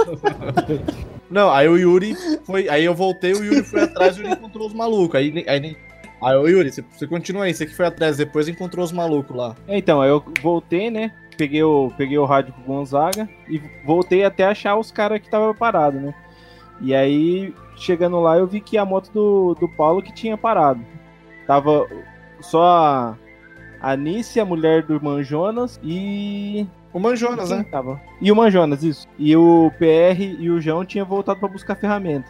Ah, e você voltou mesmo? Voltei, mano. Oh, porra. Vocês tinham ido voltar pra buscar ferramenta. É. Tanto é que eu voltei pra deixar o rádio, né, viado? Ah, rapaz. E tem um caso curioso aí, porque... Foi eu e o PR lá buscar as ferramentas. Mas só que quando a gente chegou lá no chalé, ele esqueceu a chave com a Anice, mano. Ai, caralho. Aí a gente teve que... Aí a gente foi no outro chalé e falou assim, ó... O Thiago falou assim que ele saiu e não ia levar ferramenta nenhuma. Aí a gente entrou lá no outro chalé, tava tudo trancado. Aí a gente teve que pular o muro e tal. Porra, mó Black Ops, mano. E sem luz lá ainda, porque tava tudo fechado. Aí a gente... Mas era dia já. É, não, mas tava tudo fechado lá dentro do chalé. A gente achou uma janela que não tava fechada, pulou o muro, pulou lá os trem lá e entrou lá dentro e pegou as ferramentas lá do Thiago, que não resolveu de porra nenhuma depois. Ou seja, vocês invadiram os próprios chalés. Eu salvou o Paulo Ricardo. Eu tinha um fuzil que salvou o Paulo Ricardo. Vai se fuder, João. Mas ele precisava de um outro negócio. Eu sei que ele depois teve que voltar. Então, ó, vai tomar no seu cuzão. Aí bateu a cabeça até que descobriu que nada mais era do que um fusível, né? Ele chegou e desmontou até o punho da moto. Né? Desmontou o punho, desmontou...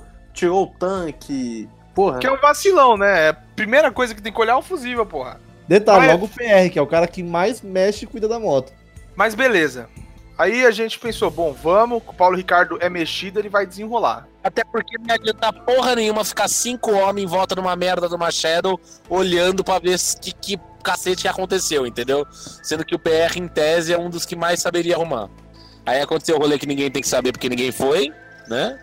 Que é o rolê, Mas se soubesse... Mas se soubesse, ficariam enojados. Chegando perto da cachoeira, ele arrancou a peça da tenerela que tava comendo a correia. E o problema na roda da teneré foi. Na correia da teneré foi facilmente resolvido quebrando o protetor da corrente. Quem foi que quebrou? Foi você e o Yuri. Ai, que delícia, cara. Não, e foi assim, ó. Ai, que delícia. Pegou a chave pra abrir, só que o parafuso lá tinha que ter um canhãozinho ou uma chave de biela número 8. E eu não tinha essa chave. Aí o Thiago tentou com a chave 8 de boca e falou assim, ó, vai amassar o parafuso se a gente tentar essa chave. Foi, quebra a porra da capa do pinhão aí, foda-se. Eu perguntei pra ele 3 vezes, você tem certeza? Ele falou, tenho certeza. Eu falei, mano, vai quebrar, você tem certeza? Ele falou, tenho certeza. Eu falei, mano, vai quebrar? Você tem certeza? Ele falou, tenho certeza. Quebra essa porra logo, filho da puta. Quebra meu dedo.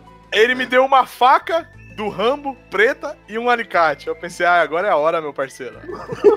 Agora é a hora. Meti a faca no bagulho, puxando. Quase acertou a correia. Ah, se foda. Aí o Yuri falou assim, pronto, vai quebrar a carenagem, mas vai cortar a correia. Trancamos o bagulho, beleza, pá, de boa, desenrolamos. Aí agora, ela tá até agora, né, Yuri? Sem a capa. Tá, lógico, vai ficar pra sempre. Se foda. Deixa eu deixar frisado aí que o Yuri parece muito o Phil Anselmo. Fiquei deveras bolado por isso. Me incomodando. Eu falei, cara... Mas eu não sou rasteiro, João. Pode ficar sossegado. Pô, o cara parece o Francisco. Não, era só isso mesmo que eu queria falar. Só fisicamente, né, Yuri?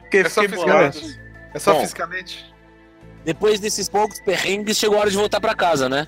É, a gente fez todos os nossos rolês lá, a gente deu risada pra caralho. Não, acho que um ponto que a gente não falou é o motivo de ter ido um carro pro rolê. Isso foi muito bom, cara.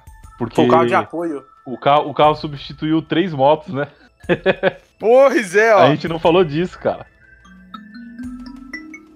Transição. É. Mas Zé, conta pra nós, por que você foi de carro, Zé? Por que você foi de carro? O primeiro que decidiu ir de carro fui eu, porque em dezembro eu vou fazer uma viagem pra Paraíba de moto e mandei minha moto... Tá descansando o rabo já. É. Não, eu mandei minha moto pra uma revisão geral. E é aquela coisa lá, né? Só fica doente quem faz exame, né? É, achou a porrada de problema na moto. Desmontou inteira, precisou fazer o motor e tal. A moto nem peguei ela ainda, tá encostada. E eu convidei inicialmente o meu irmão pra ir comigo. Ele iria no carro, eu, meu irmão, minha cunhada e minha sobrinha. Nossa. Só que aí meu irmão, na semana da viagem, ele acabou desistindo, né? E ficaram 4 vagas no carro. Um dia antes do rolê, a moto do Rafael Raposo também quebrou. Piada, né, mano? Parece uma piada, né? Não, peraí, Zé, tem mais um detalhe aqui, peraí. Antes de ficar as 4 vagas, a Camila decidiu ir de última hora. Isso, verdade. Aí a Camila iria no seu carro. Isso, iria no carro, iria eu, meu irmão, minha cunhada, e a Camila. É, porque eu tô com o banco original da Shadow e, tipo, impossível e com o banco original da Shadow com garupa. Ah, é? É, então. É terrível o banco original. Aí, assim... Ô, João, mas a sua mulher pesa 30 kg e você pesa 50 kg. A gente é pesado, cara. Tá certo. De fato. É difícil. Aí quebrou a moto do Rafael, um dia antes do rolê. Aí ele falou, Zé, tem vaga no carro? Felizmente meu irmão tinha desistido, né? Felizmente, infelizmente, que eu queria que ele fosse. Nossa, eu, falei, eu acho que o irmão do Zé nem existe. Eu acho que é amigo imaginário dele, alguma desgraça assim. Porque faz uns 2 anos que o Zé fala assim, ô, mano, eu vou levar meu irmão no rolê. Aí chega no dia do rolê, o irmão do Zé, ele fala assim, ô, mano, meu irmão não veio. É que meu irmão é autônomo, né, mano? Autônomo é foda. Os cara... Eu não acredito que seu irmão existe não, Zé, você me desculpa. Não, no dia 11 aqui, ele vai estar aqui com certeza. Eu quero foto sua e do seu irmão no mesmo lugar ao mesmo tempo. Cara, tomando banho ainda. Tem eu e meu irmão fazendo o pose da quebrada no churrasco. Vamos mandar essa foto. O William tá falando aí que... Agora que vi que o Vertania tá na thumb, ele tá muito bem enturmado, nem deu pra notar. Olha lá. Paulo Ricardo, tá bem, o João e o Gonzaga conseguiu tirar foto com o Ventania. Tudo aí falou, de moto. Não, eles falaram assim, motociclistas. Aí fez assim com o punho, assim, que merda. Quem foi que soltou a ruela pra apagar essa foto? Foi o João, foi o Paulo Ricardo ou foi o Gonzaga? Acho que foi o Gonzaga, porque ele é o menor, né, cara? Então... O quê? Que merda. Foi o Gonzaga que liberou a ruela? Foi o Gonzaga que liberou a ruela. Eu acredito. Mas foi da hora, depois desse rolê a gente foi lá na cachoeira, pá. E é isso, aí foi por isso que eu fui de carro, aí foram no carro eu, o Rafael e a Paula, o Kio e a Camila. Isso aí, foi tranquilo, a gente foi no ar-condicionado, tranquilão, pegamos um transo da porra. Eu quero agradecer o Rafael, a Paula, o Zé e a Fins por ter cedido um lugar pra Tainara, pra ela ir no carro por enquanto a gente tava no pula-pula do caralho. Porque a Tainara tem a lombar fodida e ela tava quase me assassinando no rolê já. Eu já tinha falado que ia me matar, que ia cortar meu pinto enquanto eu estivesse dormindo. Os caras, gentilmente, na Irmandade, na Brotherhood, cederam um espaço no lugar do carro pra Tainara poder ir sem morrer. Obrigado, gente. Se eu tenho um pinto hoje, é por causa de vocês. Que? Não que use muito, né, mas... Obrigado, gente. Vocês são 10 pra caralho. Nós. Vai, alguém a ida foi isso, né? A ida foi isso, o rolê foi esse. O Ivan Hellhammer Martelo Infernal 333 tá perguntando se a gente pegou chuva. Na ida pegamos chuva pra caralho. Na volta pegamos uma pancadinha só, né? Bem dizer. Foi 15 metros de chuva. É, eu peguei um trechinho também, pouquinha coisa. Foi só pra me molhar e me deixar com frio, que eu perdi minha capa, não sei onde tá. É literalmente uns 15 metros de chuva, mano. Foi bizarro. Foi muito pouco, é. Tomou chuva, tá de boa. Na volta, não teve nenhuma surpresa. Surpresa, assim, né? Calma que teve, calma que eu fiz uma cagada gigante. Opa, então vem com ela. Conta até a hora que vocês saíram de lá, até a surpresa, então, pô. Vem nela. Aí a gente saiu de São Tomé, tudo bem, beleza. E paramos num determinado posto aí, pra ver se tinha almoço e tal, pipipi, alguma coisa assim. Aí, beleza. A Camila, nesse momento... parou pra fumar um cigarro, que é um cigarro muito especial. É um cigarro conector dos seres isso. Ancestrais. Aí ela me deu o cigarro na minha mão, que ela tinha acendido naquele instante. E eu derrubei a porra do cigarro num balde d'água. É seguro dizer que você profanou o cigarro dos ancestrais? Nesse minuto, tinha uma vendinha de salame, doce de leite, não sei o que, um monte de doce. Falei, vai lá e compra o que você quiser. Aí eu me salvei, porque graças àquela vendinha eu tenho pinto hoje, senão eu tinha cortado meu pinto ali certamente. Assim como o Thiago. Ia ser 2 sem pinto, então. Não e nessa mesma parada, quando a gente tava saindo de lá, que acabamos não comendo lá, o Yuri esqueceu o Varanauska. Não, peraí, antes de você contar da... como o Yuri conseguiu esquecer um pacote de 120 quilos, eu quero falar que tudo que eu comprei naquela venda valeu absolutamente 100% do meu dinheiro. Com certeza. O salame gostoso da porra. Mano, e o doce, velho? Doce é sensacional, mano. Botou salame na boca e gostou, cara? Nossa, amigo, que salame. Aquele maluco lá, o salame dele é mágico, mano. Você é louco. O salame, você olha o salame de longe assim e você fala assim, caralho, que bagulho escroto, sec. sem tupperro. Você fala assim, ei, isso aí tá seco, sem tupperro, não tá gostoso. Isso aqui é uma merda. Tá brincando comigo? Pegadinha? Não, não tô brincando, falando sério. Você pensa, né? Aí comprei dois, mano. Comprei dois. Calma aí, olha o bagulho que tu pensa que é uma merda e compra dois? Compro dois, porque é pra ter certeza. Aí a Tainara viu um pote de doce de leite com café, eu pensei, ah, isso aqui é seco, isso é uma merda. Comprei um também. Aí comprei, pá, cheguei em casa, a primeira coisa que eu fiz foi meter o dedo no doce de leite. Rapaz, que doce de leite. Quem aqui comprou doce de leite com café, cara? Eu comprei o normal, sem café. Não salame. Cara, o doce de leite com café é uma desgraça de bom, mano. Eu comprei o normal é fantástico, velho. Cara, o Kill, se o normal é fantástico, você imagina com café. Sensacional. Cara, o normal é sensacional demais, mano. Eu comi aquele doce de leite, Zé, o doce de leite. Você põe o doce de leite na colher de chá, a colher chega em torta. É um doce de leite pesado, um doce de leite denso, cara.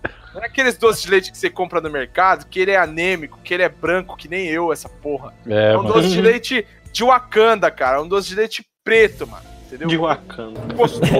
É original, pesado, né? É um bagulho denso, tá ligado? Cremoso. Você cheira assim, você sente o cheiro do leite, cara. Não é aquele bagulho que é aquela desgraça daquele chup-chup morfético que vem de. Pô, o Thiago tá quase tendo um orgasmo com doce de leite, cara. Ô, amigo, é que você não tá ligado, mano. É que você não tá ligado. Quando eu consumo um doce de leite real, gostoso, é outra vida, cara. Ah, não, mas a fala a marca aí pra galera que tá curiosa. Culinária de Minas é a melhor que tem do Brasil. Ô Zé, se você souber a marca, pode falar. Eu não sei não, tá longe pra caralho de mim aqui. É Roca com 2 Cs. Rocas com 2 Cs. Não, Roca. Roca? Isso, ROCCA. Cara, gostoso demais, mano. Que doce de leite, velho. Aquilo ali parece mercúrio. O bagulho é desse tamanhozinho, pesa 6 kg. Vocês viram, né? O bagulho custou, sei lá, R$20 ali no... Onde a gente tava, né? E no Graal custava, acho que, 35. O mesmo doce de leite, o mesmo tamanho, igualzinho. É verdade. É, a gente parou pra almoçar no Graal, era R$25 pra comer à vontade. Exatamente. E aí depois a gente saiu na parte gourmet do Graal, que a gente foi na parte dos caminhoneiros lá, né? 7,88 100 gramas. 78,90 o quilo. Porque quando a gente parou no Graal, todo mundo olhou pra mim com cara de assim, porra, vocês são burros, hein, mano, aqui é caro pra caralho. Eu falei, calma, meus parceiros. Eu vi de longe ali, ó, Recanto do Caminhoneiro. Agora eu vou dar dica pra vocês, ó. Ô, Yuri, você nem vai precisar pôr a transição, ó a dica aqui, ó. Sentiu, né? Se liga na dica. Você, amigo motocicleteiro, que está passeando, está dando um rolê com a sua amada esposa, ou seu parceiro homossexual, e deseja bater um almoço. Fica a dica aqui pra você. Cara, a maioria dos Graal, não são todos, tá? Mas é a grande maioria. Graal, não é frango assado, é Graal.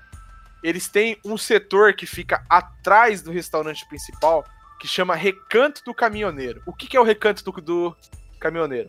O Recanto do Caminhoneiro é um restaurante, buffet, que você paga X reais... Eu não sei se o valor é tabelado, nunca parei pra pensar nisso, nunca parei pra reparar, mas geralmente é barato, tipo 20, R$25, que você come à vontade por R$25, compra a sua bebida, né, a parte, óbvio. Tem banheiro, tem chuveiro, tem tudo, cara. Ele é sensacional pra você, amigo motocicleteiro, que está dando rolê com seu parceiro, sua parceira. É 10, mano. Você para... Bate um almoço da hora, não tem 1 milhão de possibilidades que nem tem o Graal de 78 kg.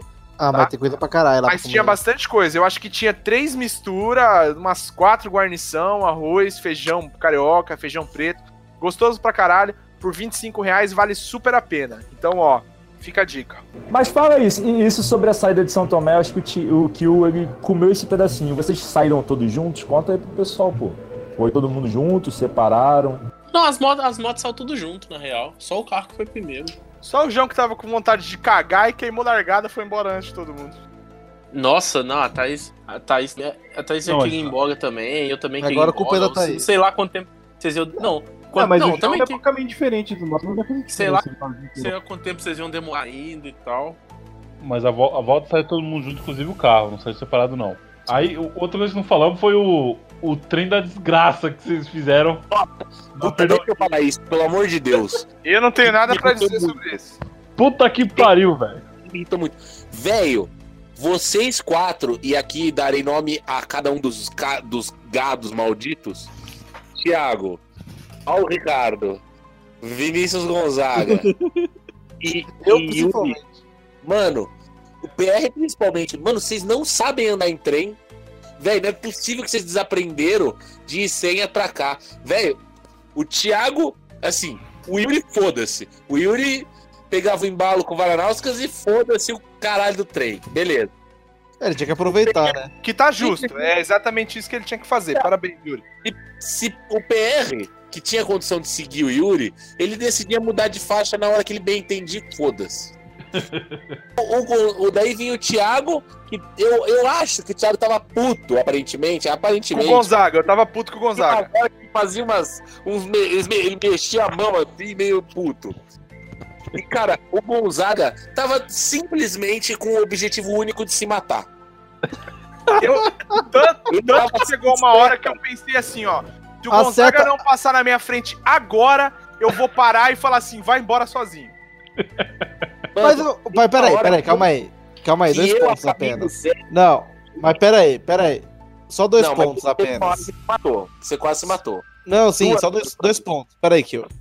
Um é que eu não tinha percebido. Foi quando vocês me falaram, quando a gente parou, que eu vi que a minha seta pra esquerda, a lâmpadazinha, sei lá, se soltou, ficou uma bosta e ela tá acendendo, mas não tá dando pra ver. Toda desgraça pra quem coloca a seta bullet é pouca. É, mas já veio na moto, eu não coloquei, já veio. Foda-se, devia ter trocado. E o outro ponto que tu ficou reclamando aí, Thiago, é que eu evitava ficar na frente de qualquer um do bonde justamente porque a minha moto é mais barulhenta. E você já tinha reclamado uma vez. Falei, então eu fico atrás de todo mundo que eu não incomodo ninguém. Mas aí eu pensei, se o Gonzaga continuar atrás, a gente vai morrer. Aí eu falei, eu prefiro ficar surdo do que perder a vida. Vai na frente. Por que ele tava fazendo atrás de você, Thiago, assim tão perigoso? Ah, cara, ele tava se matando. O Kio pode falar, que o Kio tava por último. A questão é a seguinte, cara. Teve uma hora que o Gonzaga, tipo assim, o que acontecia? Eu acho que o Gonzaga dava seta, achando que o carro tava vendo, e ele ficava esperando os caras da frente entrar, porque o Paulo Ricardo ia primeiro, o que tá completamente errado já, por si só. Mas tudo bem. Só que aí o Gonzaga uma hora foi pro lado, pra esquerda, né? Pra faixa da esquerda, de rodagem mais rápida. E só que eu acho que, não sei, o carro não viu, não prestou atenção. Cara, o Gonzaga não bateu por muito pouco. O Gonzaga não foi atropelado assim, por muito pouco. O carro colou no cu do Gonzaga. E o pior que eu nem vi isso, cara. Todo mundo na hora falou, fudeu! Tipo, a gente tava, tipo, na diagonal, assim, na faixa da direita. O carro passou a gente. O Gonzaga tava bem na frente da gente. E, tipo, o carro freou em cima do Gonzaga. Foi, tipo, muito foda. E teve uma hora que o Gonzaga foi fazer alguma coisa e tirou a roda da pista, né? Isso aí foram 5 minutos que eu desliguei.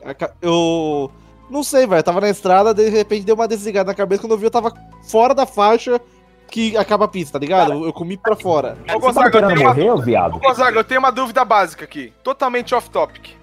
Esse bagulho acontece com uma certa constância na sua vida ou não? Mais ou menos. Quando você votou ano passado, aconteceu? Não. Puta.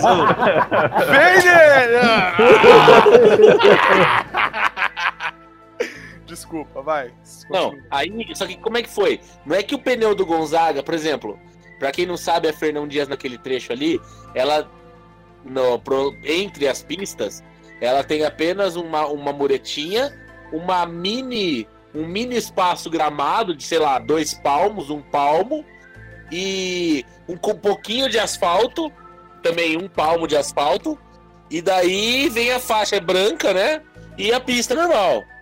O Gonzaga tirou o pneu da faixa branca e ficou assim a centímetros de sair da pista pra grama. Se ele pisa na grama, ele certamente perderia a traseira, certamente daria cacá no muro, o carro atropelaria ele, nós, no caso, atropelaríamos ele. Ainda ia estragar o carro do pai do Zé ainda, sério. Não. Ia dar prejuízo. Menos uma savagem, talvez uma morte no carro, eu ou o Zé, né? Porque ia entrar a savagem pela janela, ia ser um excelente momento. Ia ser maravilhoso. Que delícia, cara. Eu acho que o Gonzaga, ele tinha que ir na frente, cara. Mas daí, aí, de boa, acho que depois disso não aconteceu mais nada. É, teve a parte que eu esqueci as coisas do curso. Ah, é verdade. Né? Ah, é verdade. A parte que o Yuri teve a pachorra de esquecer um pacote de 120 quilos pra trás. Mano, eu não sei o que aconteceu. Eu parou pra gente ver onde ia almoçar, mais ou menos assim. Aí, beleza. Todo mundo montou nas motos, virei a moto pra pista e saí, né, mano? Saiu o Gonzaga e eu saí atrás. Aí, mano, eu olhei no retrovisor, os caras tinham parado lá na saída do posto. Eu falei, mano, o que será que aconteceu? Será que quebrou uma moto? Será que aconteceu alguma coisa? Aí eu encostei no acostamento e falei, mano, os caras não tá vindo. Aí eu falei, cara, eu tô esquecendo alguma coisa, mano, tá leve, o que tá acontecendo? Aí eu olhei pra trás, falei, caralho, mano, esqueci o Varanás. Aí, tipo, o Adriano tá falando aí, ó, sorte que não era 120 kg de droga. Não, a droga eu não esqueci não, agora a droga eu trouxe. Aí eu olhei assim, falei, cara, não vou fazer pra voltar, né, mano? Falei, vou ter que ir na contramão, foda-se. Virei a moto na contramão e voltei, eu tava um quilômetro e meio, mais ou menos. Por aí, demorou voltei um certo momento. E tava todo mundo, o Varanauskas, achando que ia ficar pra trás. Não, pior que o Vara ficou desesperado. Ele pensou assim, caralho, mano, o Yuri me esqueceu, velho. Que aconteceu alguma coisa, mano. Nossa, o Yuri me esqueceu. Porra, eu vou sentar aqui, vou esperar alguém me dar calma. Do Vara deve ter ficado triste, coitado. O Vara ficou perdido, amigo. Ele achou que o Yuri tinha, sei lá, metido o pé na maldade, tá ligado? Mas todo mundo já tinha saído, ele ficou sozinho no posto? Não. Ficou eu, a Tainara, o Varas, né, de a pé. Quem mais? O Gonzaga ficou também? Não, o Gonzaga foi embora. Só saiu o Yuri, todo mundo ficou. Aí eu pensei assim, caralho, Varanauskas, mano, esqueceu você, velho, como é que faz?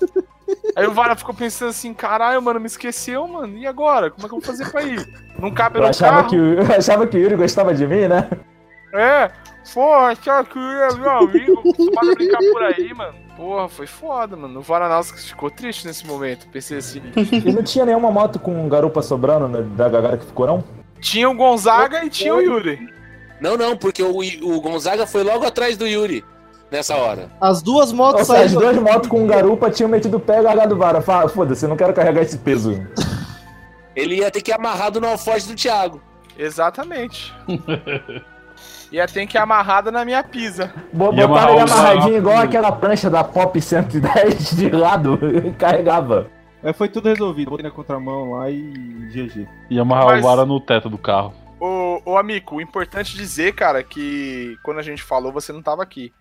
A Tenerê levou o Yuri, que pesa quantos quilos, Yuri? 120 e poucos. Levou o Yuri de 120, o Varanauskas de mais 120, tá? Mais todo o cocô que eles tinham produzido em Santo Tomé, que nenhum dos dois cagou lá. Ou seja, mais 10 quilos em cada, né? E o bagulho veio sem 110, mano. Sem brincadeira. Não, mano, eu ouvi, eu tava só ouvindo, aqui nessa hora eu tava na rua, mas eu vi o Yuri contando que meteu 110, você falando, não, a moto vai quebrar em 30, né? A moto pegou 30, pegou 60, 90, 110 e foi embora. O bagulho foi, mano. Lanchou, cara, eu desacreditei, o bagulho é forte, mano. Até o Kill falou assim, mano, acho que eu vou comprar uma Tenerê. É, não, todo mundo no dia seguinte tava querendo uma trail, né, depois disso. É por isso que andou rolando aquele papo de trail depois, né, tá explicado agora. Ah, ninguém mais quer essas custom véia fodida, não. Tem várias anunciadas, inclusive, já na LX. Tem umas 3, 4. A Savage já tava fazendo no aniversário. Ah, mas a Savage não vai vender, não. Ah, não vai mesmo. Não vai, não. Pô, mas a Savage é um caso de amoriote com o Gonzaga. Ele vai se apaixonar por essa porra de novo e não vai vender essa moto. Se vocês falaram bem aí da parte inicial, tá feito o rolê. Porque o rolê mesmo não tem o que falar, né? Rolê só sabe quem vai no rolê. Essa parte eu acho muito importante. Eu acho que o rolê só... Eu acho que uma parte só do rolê que vale a pena contar, desacobertar aqui, foi a hora que certos elementos decidiram que era a hora de levar o elemento mineiro, que no caso é o... a consumir um certo doce. E o elemento mineiro achou que ia ser consumido, né? Alguém quer contar esse momento específico? Pra introduzir, a hora que a gente chegou a Thaís deixou escapar que o bumbum do João era gostoso. Ué, é verdade, hein, João? Gostoso, a Thaís chegou no meio do rolê e falou assim, vocês já viram a bunda do João? Eu falei assim, como assim, Thaís? Ela falou assim, o rapaz aí tem um bundão, viu, senhor? A bunda dele é bem grande. Eu falei, louco, Thaís, como assim? Ela falou assim, você nunca viu o bundão dele, não? Olha lá, amanhã você vai ver, então, que estiver claro, se for na cachoeira, a bunda dele é bem grandona. Esse caralho, mano. Olha que isso é. Olha que isso é. Ô, Sérgio, você já viu o trend que tem nas costas, Su? É. Aí o amigo, a Thaís mandou, mano. Mandou a real, que a bunda do João era grandona, mano. Ah, não, beleza, mano. Né? Depois que ela contou essa fanfic aí, que a bunda do João era grande... Foi isso aí que aconteceu. Vai aí, alguém conta aí que ficou eu três negros de animado, né, que eu sei. Tinha uma porção de brigadeiro feliz na geladeira. Brigadeiro dos seres ancestrais. Brigadeiro alienígena. E aí a gente não tinha certeza se o João tinha comida ainda, né? Aí falamos, ah, vamos levar o João pra comer lá. Cercamos o João, 6 caras. João, vem cá, João. Vamos ver o bagulho ali dentro. Aí o bicho ficou desesperado, já achou que a gente ia comer a bunda dele. Como o João disse no começo, não são caras pequenos. É, todos os caras cercando ele. Ele, o que vocês querem, Sô? Chega aí, João. Aí começou a empurrar ele, puxar o João. Aí chegou na cozinha, eu e o Thiago pegamos o João no colo. Aí o bicho começou a ficar desesperado. Passou a vida do João na frente dele. Ô, João, peraí. Deixa eu fazer a transição aqui, peraí. Ô, João, o que foi que você pensou nesse momento quando eu e o Zé levantou você do chão, João? Eu falei, lá pro outro. Visão dela. O que foi que você pensou, João? Não, eu falei assim, não, Sou, chega aí, vamos ali na cozinha ali. Eu falei, não, velho, vai pegar a peça em alguém, né, já que... Eu falei, não, o que os caras vão fazer? Aí eu falei, não, Sou, vão lá, Sou, eu, o que que é, tem? Aí eu falei assim, não, Sou, vão lá, Sou, chega aí, o que é isso aí, Sou? Aí quando eu vejo, o Zé aí... Nossa senhora, o que é isso aqui? Aí os caras falaram assim, não, Só, vamos ali. O que é isso aí, Só? Sai fora, rapaz. Aí no final, eu, só pra pegar o negócio, tava na geladeira. No final, os caras ergueu o João começou a balançar as perninhas. Não, Só, para, Só. E a Thaís dando risada, falando assim, é agora que os caras vão comer o bundão do João, mano. Não, é verdade. A Thaís já tá feliz, né? A Thaís apareceu assim na porta. Ah, é, só a cabeça. E vocês estão vendo a bunda do João? O bicho já tava felizona que nós ia ver o bumbuzão do João. Cara, no final era mais fácil falar assim, Zé, vamos pegar um negócio ali na geladeira. Era muito mais fácil. Era nada, João. Era nada. Cara, eu vou te contar, filho. O João ficou desesperado, mano. Pô, com certeza. Ele achou... Naquele momento, ele só conseguia pensar numa coisa. Puta que eu pariu, mas que ideia de jirico do caralho. Que ideia merda. Minha mãe falou pra não se misturar com essa gente da internet. Fui pro meio do mato com 10 negros que eu conheci pela internet. Tudo fudido, tudo melado. O cara vai me comer aqui agora. Os caras já me pegaram no colo, só falta me comer agora. Não, que isso falta nada não de ser besta. Você é doido. Não, mas na próxima eu vou levar um 38 e descer bala no... Tudo lá. Ai, João, na próxima... Ô, João, na próxima você não vai levar nada, João. Você vai levar a tanguinha que a Thaís falou que você tem. Ih, tanguinha, tá de tanguinha lá na cachoeira lá, pô. Porra, mano, um bagulho short. Bizarro. Eu acho que... É que esse short de Muay Thai, sabe, que é... Vai na metade da coxa, pô, e rosa. Isso é nojento, é shortinho de Muay Thai de criança, aquilo ali, velho. Aquilo ali é um shortinho de quem solta a ruela, aquilo ali é um shortinho. O nome disso é shortinho pirulito aqui no Rio de Janeiro. Por que é pirulito? Porque é pequenininho, igual o pirulito. Só parece, nossa, só cobre o pirulito. Mas que ideia de carioca. Tinha que ser o carioca. Aqui em São Paulo, quando o short é pequeno, a gente fala que o short é iogurte, porque mostra as polpas. Ou pega rapaz. Short pega rapaz é clássico. Inclusive, o Zé tava uns 3 milímetros acima do pega rapaz. O quê? Era quase um pega rapaz. Qual short? Aquele seu shortinho que tava quase acima do joelho. Aquilo é sensualidade pura, cara. Acima do joelho, a arruela queima, hein?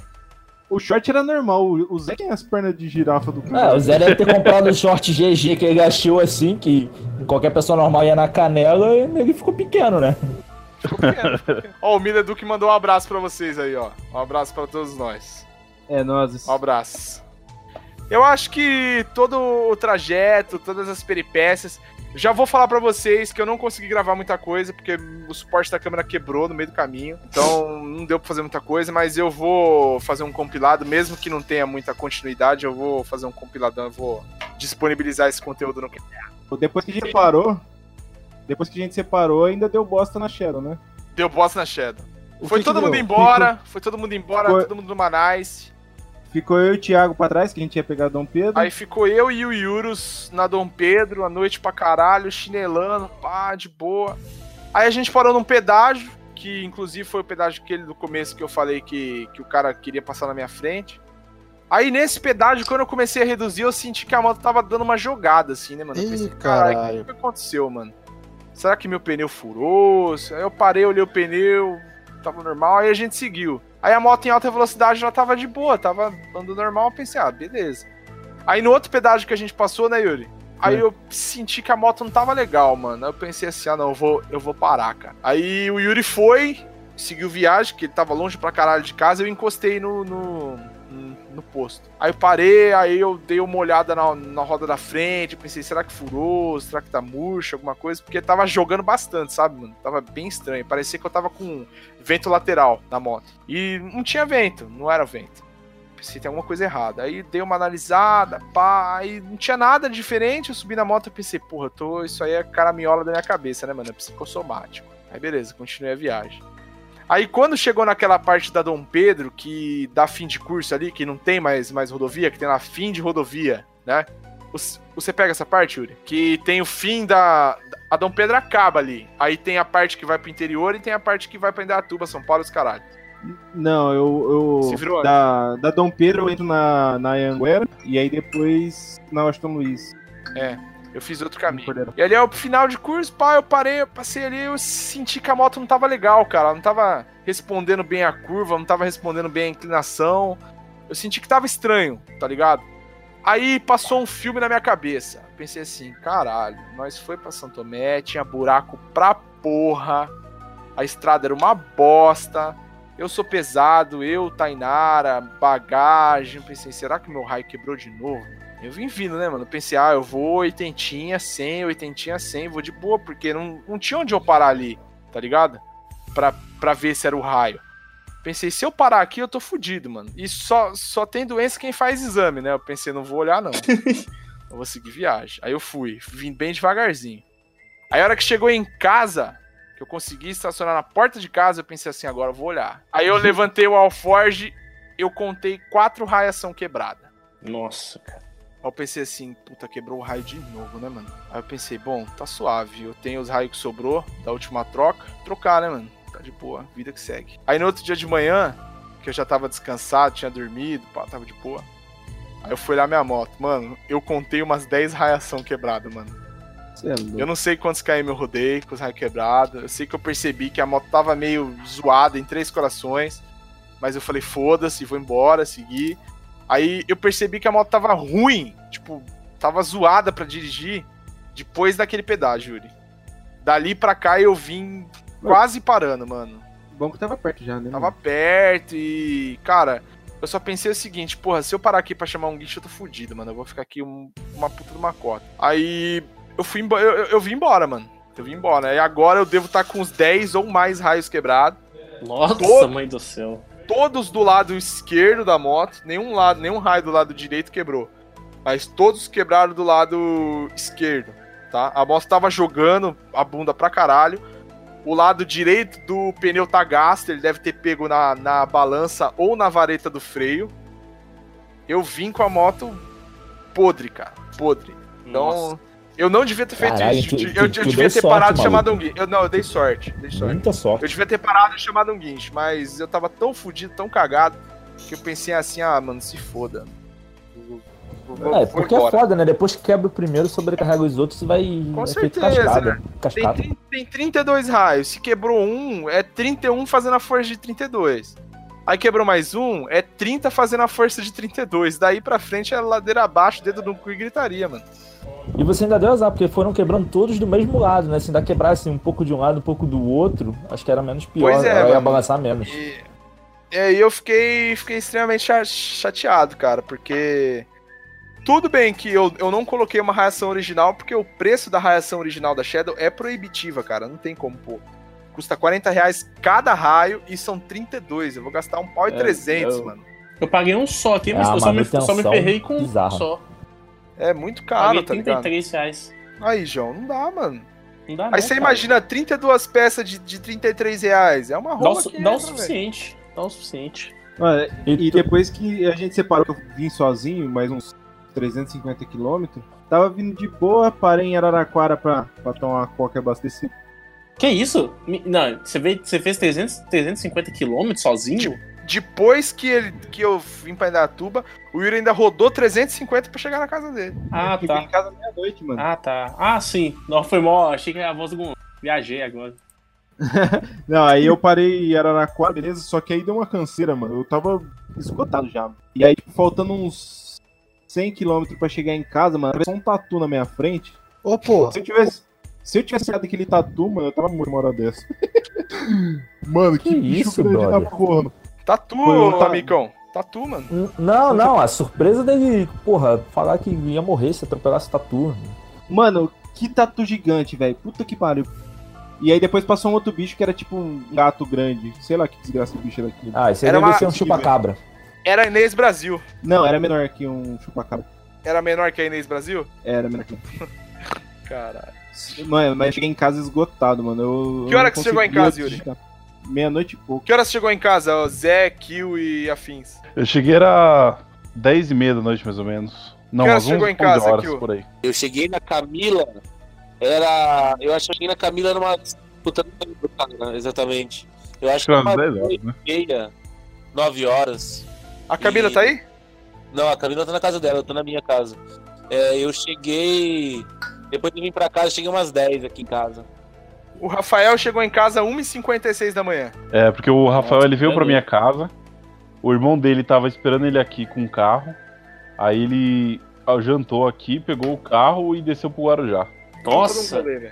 Nossa! que tanto que tá, porra. Coragem. Pois é, João. Ô, João, você foi o que rodou menos, cara. É, rodei 300 e... varada quilômetro aí, suavão. E nem quebrou, nem teve que dar carona pra ninguém... Não teve que arrumar nada, sua moto foi de boa, a única coisa... Só caiu na terra, mas você já sabia que ia cair? Ô, João, que fita é essa que você já sabia que você ia cair? Não, velho, porque tava muito... Tava lamaçal, mano. A moto premonição? Tava... Caramba. Tipo isso, velho, tava um lamaçal da... Eu falei, velho, vou acabar caindo aqui, não tá sambando toda hora pra cair? Eu falei, a vida ou a morte. Eu acho que é isso aí, cara. Esse foi um grande resumo da Pau Velho Master Race Season 1, episódio 2. Ano que vem já tá marcado, já tá agendado, a gente vai pro Uruguai. Pro Atacama. Vai pro Atacama. A Season 2, episódio 1 vai ser Carnaval? Não, pô. Não. Ah, pode ser, né? Pode ser. Verdade. É verdade, pode ser. Só se for a galera que for contando as histórias, né? Não, ô amigo, você não vai descer? Vou, caralho, mas você vai estar em casa, você não vai se mexer. Não, eu vou mexer, mas cada um... Não vai ter Indaiatuba não, né? Pelo não vai jeito. Ser Indaiatuba, amigo. Ah, você não tinha me falado isso. É futuro, me fala em off depois. Depois em off a gente conversa. To be confirmed, não, sem spoiler. Tá suave, tá tranquilo. Espero que os senhores tenham se divertido, achado algum usufruto aí nas nossas histórias da Pau Velho Master Race. Vou tentar editar algo. Fala, Micão. Ô, Yuri, por que você não deu uma parada naquele posto lá e dormiu, sei lá, meia horinha? Tu não pensou nisso não, pra dar descansado? Ah, velho, mas melhor chegar em casa. Eu também acho. Também acho, velho. Esse bagulho é foda. Já tá na rua tudo cagado. Eu acho que é o seguinte, depois que a rola entrou, já rasgou tudo, é melhor chegar em casa, tomar um banho e dormir. Não, sei, eu entendo bem, porque eu... Você entende bem, amigo? Quando a rola entra, rasga... Porque nesse feriado que vocês viajaram, eu dei meu primeiro rolê de estrada longo, assim, entendeu? Aí eu percebi como é que são as coisas. Tá de sacanagem. Ô, Thiago, eu quero deixar aqui minhas considerações finais, que Carioca decidiu colocar em tudo e falar rolé. Não é ridículo, é absurdo. É absurdo. Isso é um insulto, cara. Dizer que... assim como eu não tirei a moto da garagem, hoje eu só fiz meio podcast, mas um beijo no coração de todos. E essas são suas considerações finais? Você não quer mandar ninguém tomar no cu, ninguém se fuder, nada disso? Não, não quero. Eu tô muito em paz. Eu quero sim. Eu quero mandar o Arthur tomar no cu. Isso ninguém vai saber o que é, mas é só porque é algo importante ser dito. Obrigado, Kio. Boa noite. Boa noite, obrigado. Ô, João, manda aí suas considerações finais. Eu não tenho não, que... Agora eu não sou mais. Não. Você tem que ser o último. Você vai cantar a música do cachorro. O João é o último. Você vai cantar a música do cachorrinho filha da puta. Ô Zé, manda aí suas considerações finais. O rolê foi muito louco, apesar dos perrengues, das 24 horas na estrada. Mas deu tudo certo, o rolê foi da hora. O churrascão lá no fundinho depois foi muito louco também. E isso aí, agora ansioso pro próximo rolê. Pau Velho Master Race Season 2, Episódio 1. É isso aí. Eu vou fazer a minha Pau Velho Master Race em dezembro com o Maicão da Cedinca. Oh. Vou abrir meu Instagram aí, quem quiser seguir. Essa aí vai ser a Pau Velho Master Race Season 1, Episódio Finale. Cruzando o especial de Natal, né? Vai ser a Nordeste Edition. Mas pega. Não, pessoal. A primeira temporada da Pau Velho teve só dois episódios. Ano que vem, só que vai ser o terceiro. Vai ser a segunda temporada. Que a primeira é só desse ano, já acabou. O Zé ainda pega a primeira temporada. É, ele pega a primeira temporada ainda desse ano. Ele vai é tipo especial de Natal, Pau Velho. Ô, João, para de cagar a regra, vai tomar no... Cala a boca! Vai se fuder! Ai, dá o cu pra quem tem tempo, porra. Ô, Zé, você quer falar mais uma coisa, suas considerações finais? Não, só isso aí mesmo. Obrigado, Zé. Você é um anjo. Você devia participar mais vezes de podcast. Pretendo. Mudei meu dia de home office de quarta pra quinta, acho que vai ficar mais fácil agora. Apareça. Boa. Vai, Gonzaga, considerações finais. Ah, consideração final é que o rolê, cara, São Tomé é legal demais. Mesmo a gente tendo as dificuldades, as custam lá pra transitar, mas puta lugar da hora. Só fiquei bolado que eu tentei ver gnomos e alienígenas e não consegui. Só isso? Só isso. Foi justo, é justo. Que na verdade eles deixaram de entrar pela frente e entraram por trás, você não viu. Ah, é, aí não viu, tá de costa. Ô, porra. Ô, Yuri, manda suas considerações finais aí pra nós. Ah, é isso aí? Então, demorou. Quem tiver um tradutor alienígena aí, só colocar que vai... Tá ligado no bagulho. Só aparecer. Só nego está a abusar. Amigo, considerações finais. Obrigado, amigo. Valeu, boa noite. Filha da puta. É brincadeira. Eu sei que vocês zoam pra caralho. Então, eu devo... Valeu, amigo, obrigado. Eu fiquei com a bunda quadrada, porra. Vou andar naquela porra. Ô, que é isso aí, meu amigo? Rapaz, porra, gente. Olha só, maluco, eu peguei sol, eu peguei chuva, eu peguei de noite, eu vi que meu farol não ilumina porra nenhuma. Peguei de noite. E eu vi que eu sou o mais lento do rolê porque meu velocímetro só chega até 90. Tá justo. O maluco da Phaser disse que eu tava a mais de 100, mas o velocímetro só marca até 90. Tá agora, brincando. Eu quero a confirmação real que você vai participar do rolê monstro que está a ser confirmado em fevereiro. Filho, eu já marquei até as férias pro dia do rolê. Sem chorumelas, é isso que eu gosto. Ô, Thiago, vai mudar pra março, né? Não vai mudar, não. Para de foder o carioca. Quem mais que tem considerações finais aí? Eu e o João? Agora é vocês dois. Minhas considerações finais, eu queria agradecer a todos vocês que estão conosco até agora. Foi bacana pra caralho esse episódio, o comentário de vocês foi sensacional. William, infelizmente a gente não foi na caverna que sai em Machu Picchu, porque o Gonzaga tava de tamanco e falou que não ia ser legal fazer o trajeto de salto alto. Quê? A gente, como um grupo, como parceiro, a gente falou assim, não, beleza então, Gonzaga, sem neuro, a gente vai respeitar as suas limitações travestis. Eu queria agradecer a todos vocês por estarem aqui conosco. O Pau Velho Master Race, apesar dos percalços que a gente teve com a Virago, queria falar pro Vananauskas que ele não devia desanimar do rolê, que ele devia encostar a moto dele em um mecânico responsável, tá? Porque isso só aconteceu porque o mecânico que o Varanauskas confiou, porque ele não foi relaxado de não ir pro rolê sem fazer a revisão. Ele fez uma revisão, só que ele confiou em um mecânico que foi extremamente mau caráter, que foi extremamente filho da puta com ele. Então, os percalços que a gente teve foram frutos de um serviço mal executado. Então, Varanauskas, desculpa qualquer coisa que tenha acontecido, enfim. Não desanima. Pega essa Virago maldita, desgraçada, leva no mecânico. Pega o mecânico. Sai daí, Heinz, filho da puta. Pega um mecânico coerente, um mecânico responsável, que ele vai conseguir operar um milagre e vai deixar essa Virago rodável. Glória a Deus. É isso aí que eu tenho pra falar. Beijo no seu coração, canino, Varanauskas. Eu quero fazer um adendo à minha consideração final. Faz um adendo aí, Yuri. Já que você falou aí do Varanauskas, foi um prazer carregar você na minha garupa, cara. Foi da hora pra caralho. 120 kg de amor nórdico. É isso aí. Quanto é que cabe na sua Teneré por segundo o manual? 200 quilos? É uns 170 mesmo. Ah, mentira. Sério. Tinha 240, né? O Yuri, que eu já sei que ele não cagou no sábado, aliás, não cagou no domingo antes de ir embora, já tava no limite da moto. Ah, pô, você ficou fiscalizando o cocô dos outros, velho? É claro, só eu cago no rolê. Só eu cago no rolê, Zé. E quando eu cago, ninguém mais caga, porque eu fico inútil. Quando você cagou, ninguém conseguiu ficar dentro da casa. Exatamente. Tem que pegar os outros durante e ficar espalhando o ar, assim, ó. Já sabe que quando rolê com o Thiago tem que levar a latinha de bom ar, de Glade. Tem que levar fricô. Eu ia levar o fricô, mas eu esqueci, mano. Você tem que deixar o fricô do range você tem que levar, né? Eu ia levar o fricô, mano, só que eu esqueci. Você tem que deixar um lampião aceso dentro do banheiro quando você entra lá. Pra já ir queimando metano. Ô, João, chegou a sua hora das considerações finais e eu queria falar pra você que a música do final do rolê, a música do final do cast, é o Cachorrinho Fia da Puta. Não, é que eu ia falar aí que eu finalmente conheci a galera aí da cúpula. Até algumas horas antes deles aparecer eu achei que não existia mesmo, era tudo fudo da minha cabeça. É tipo aquela música lá do Pixies, do Where Is My Mind, fraga, tipo uma viagem mó doidona. Mas foi muito da hora, curti pra caramba aí, o pessoal é show de bola, assim, foi 10-10 aí, só fiquei muito impressionado que o malandro parece muito com o Anselmo, a galera é zoeira mesmo, todo mundo aí, show de bola, e foi bacana conhecer, pessoal, e que vem as próximas aí, que tamo junto, e sem problema nenhum na Shadow, é isso aí, só alegria. Ô, João, segundo as lendas, te espero ver em janeiro aqui, hein, mano. Ah, mano. Antes que você imagina, cara, já tá esquematizado aqui, né, não, Zé? Isso aí, mano. Então é isso nóis, aí. Então é nóis. É isso aí.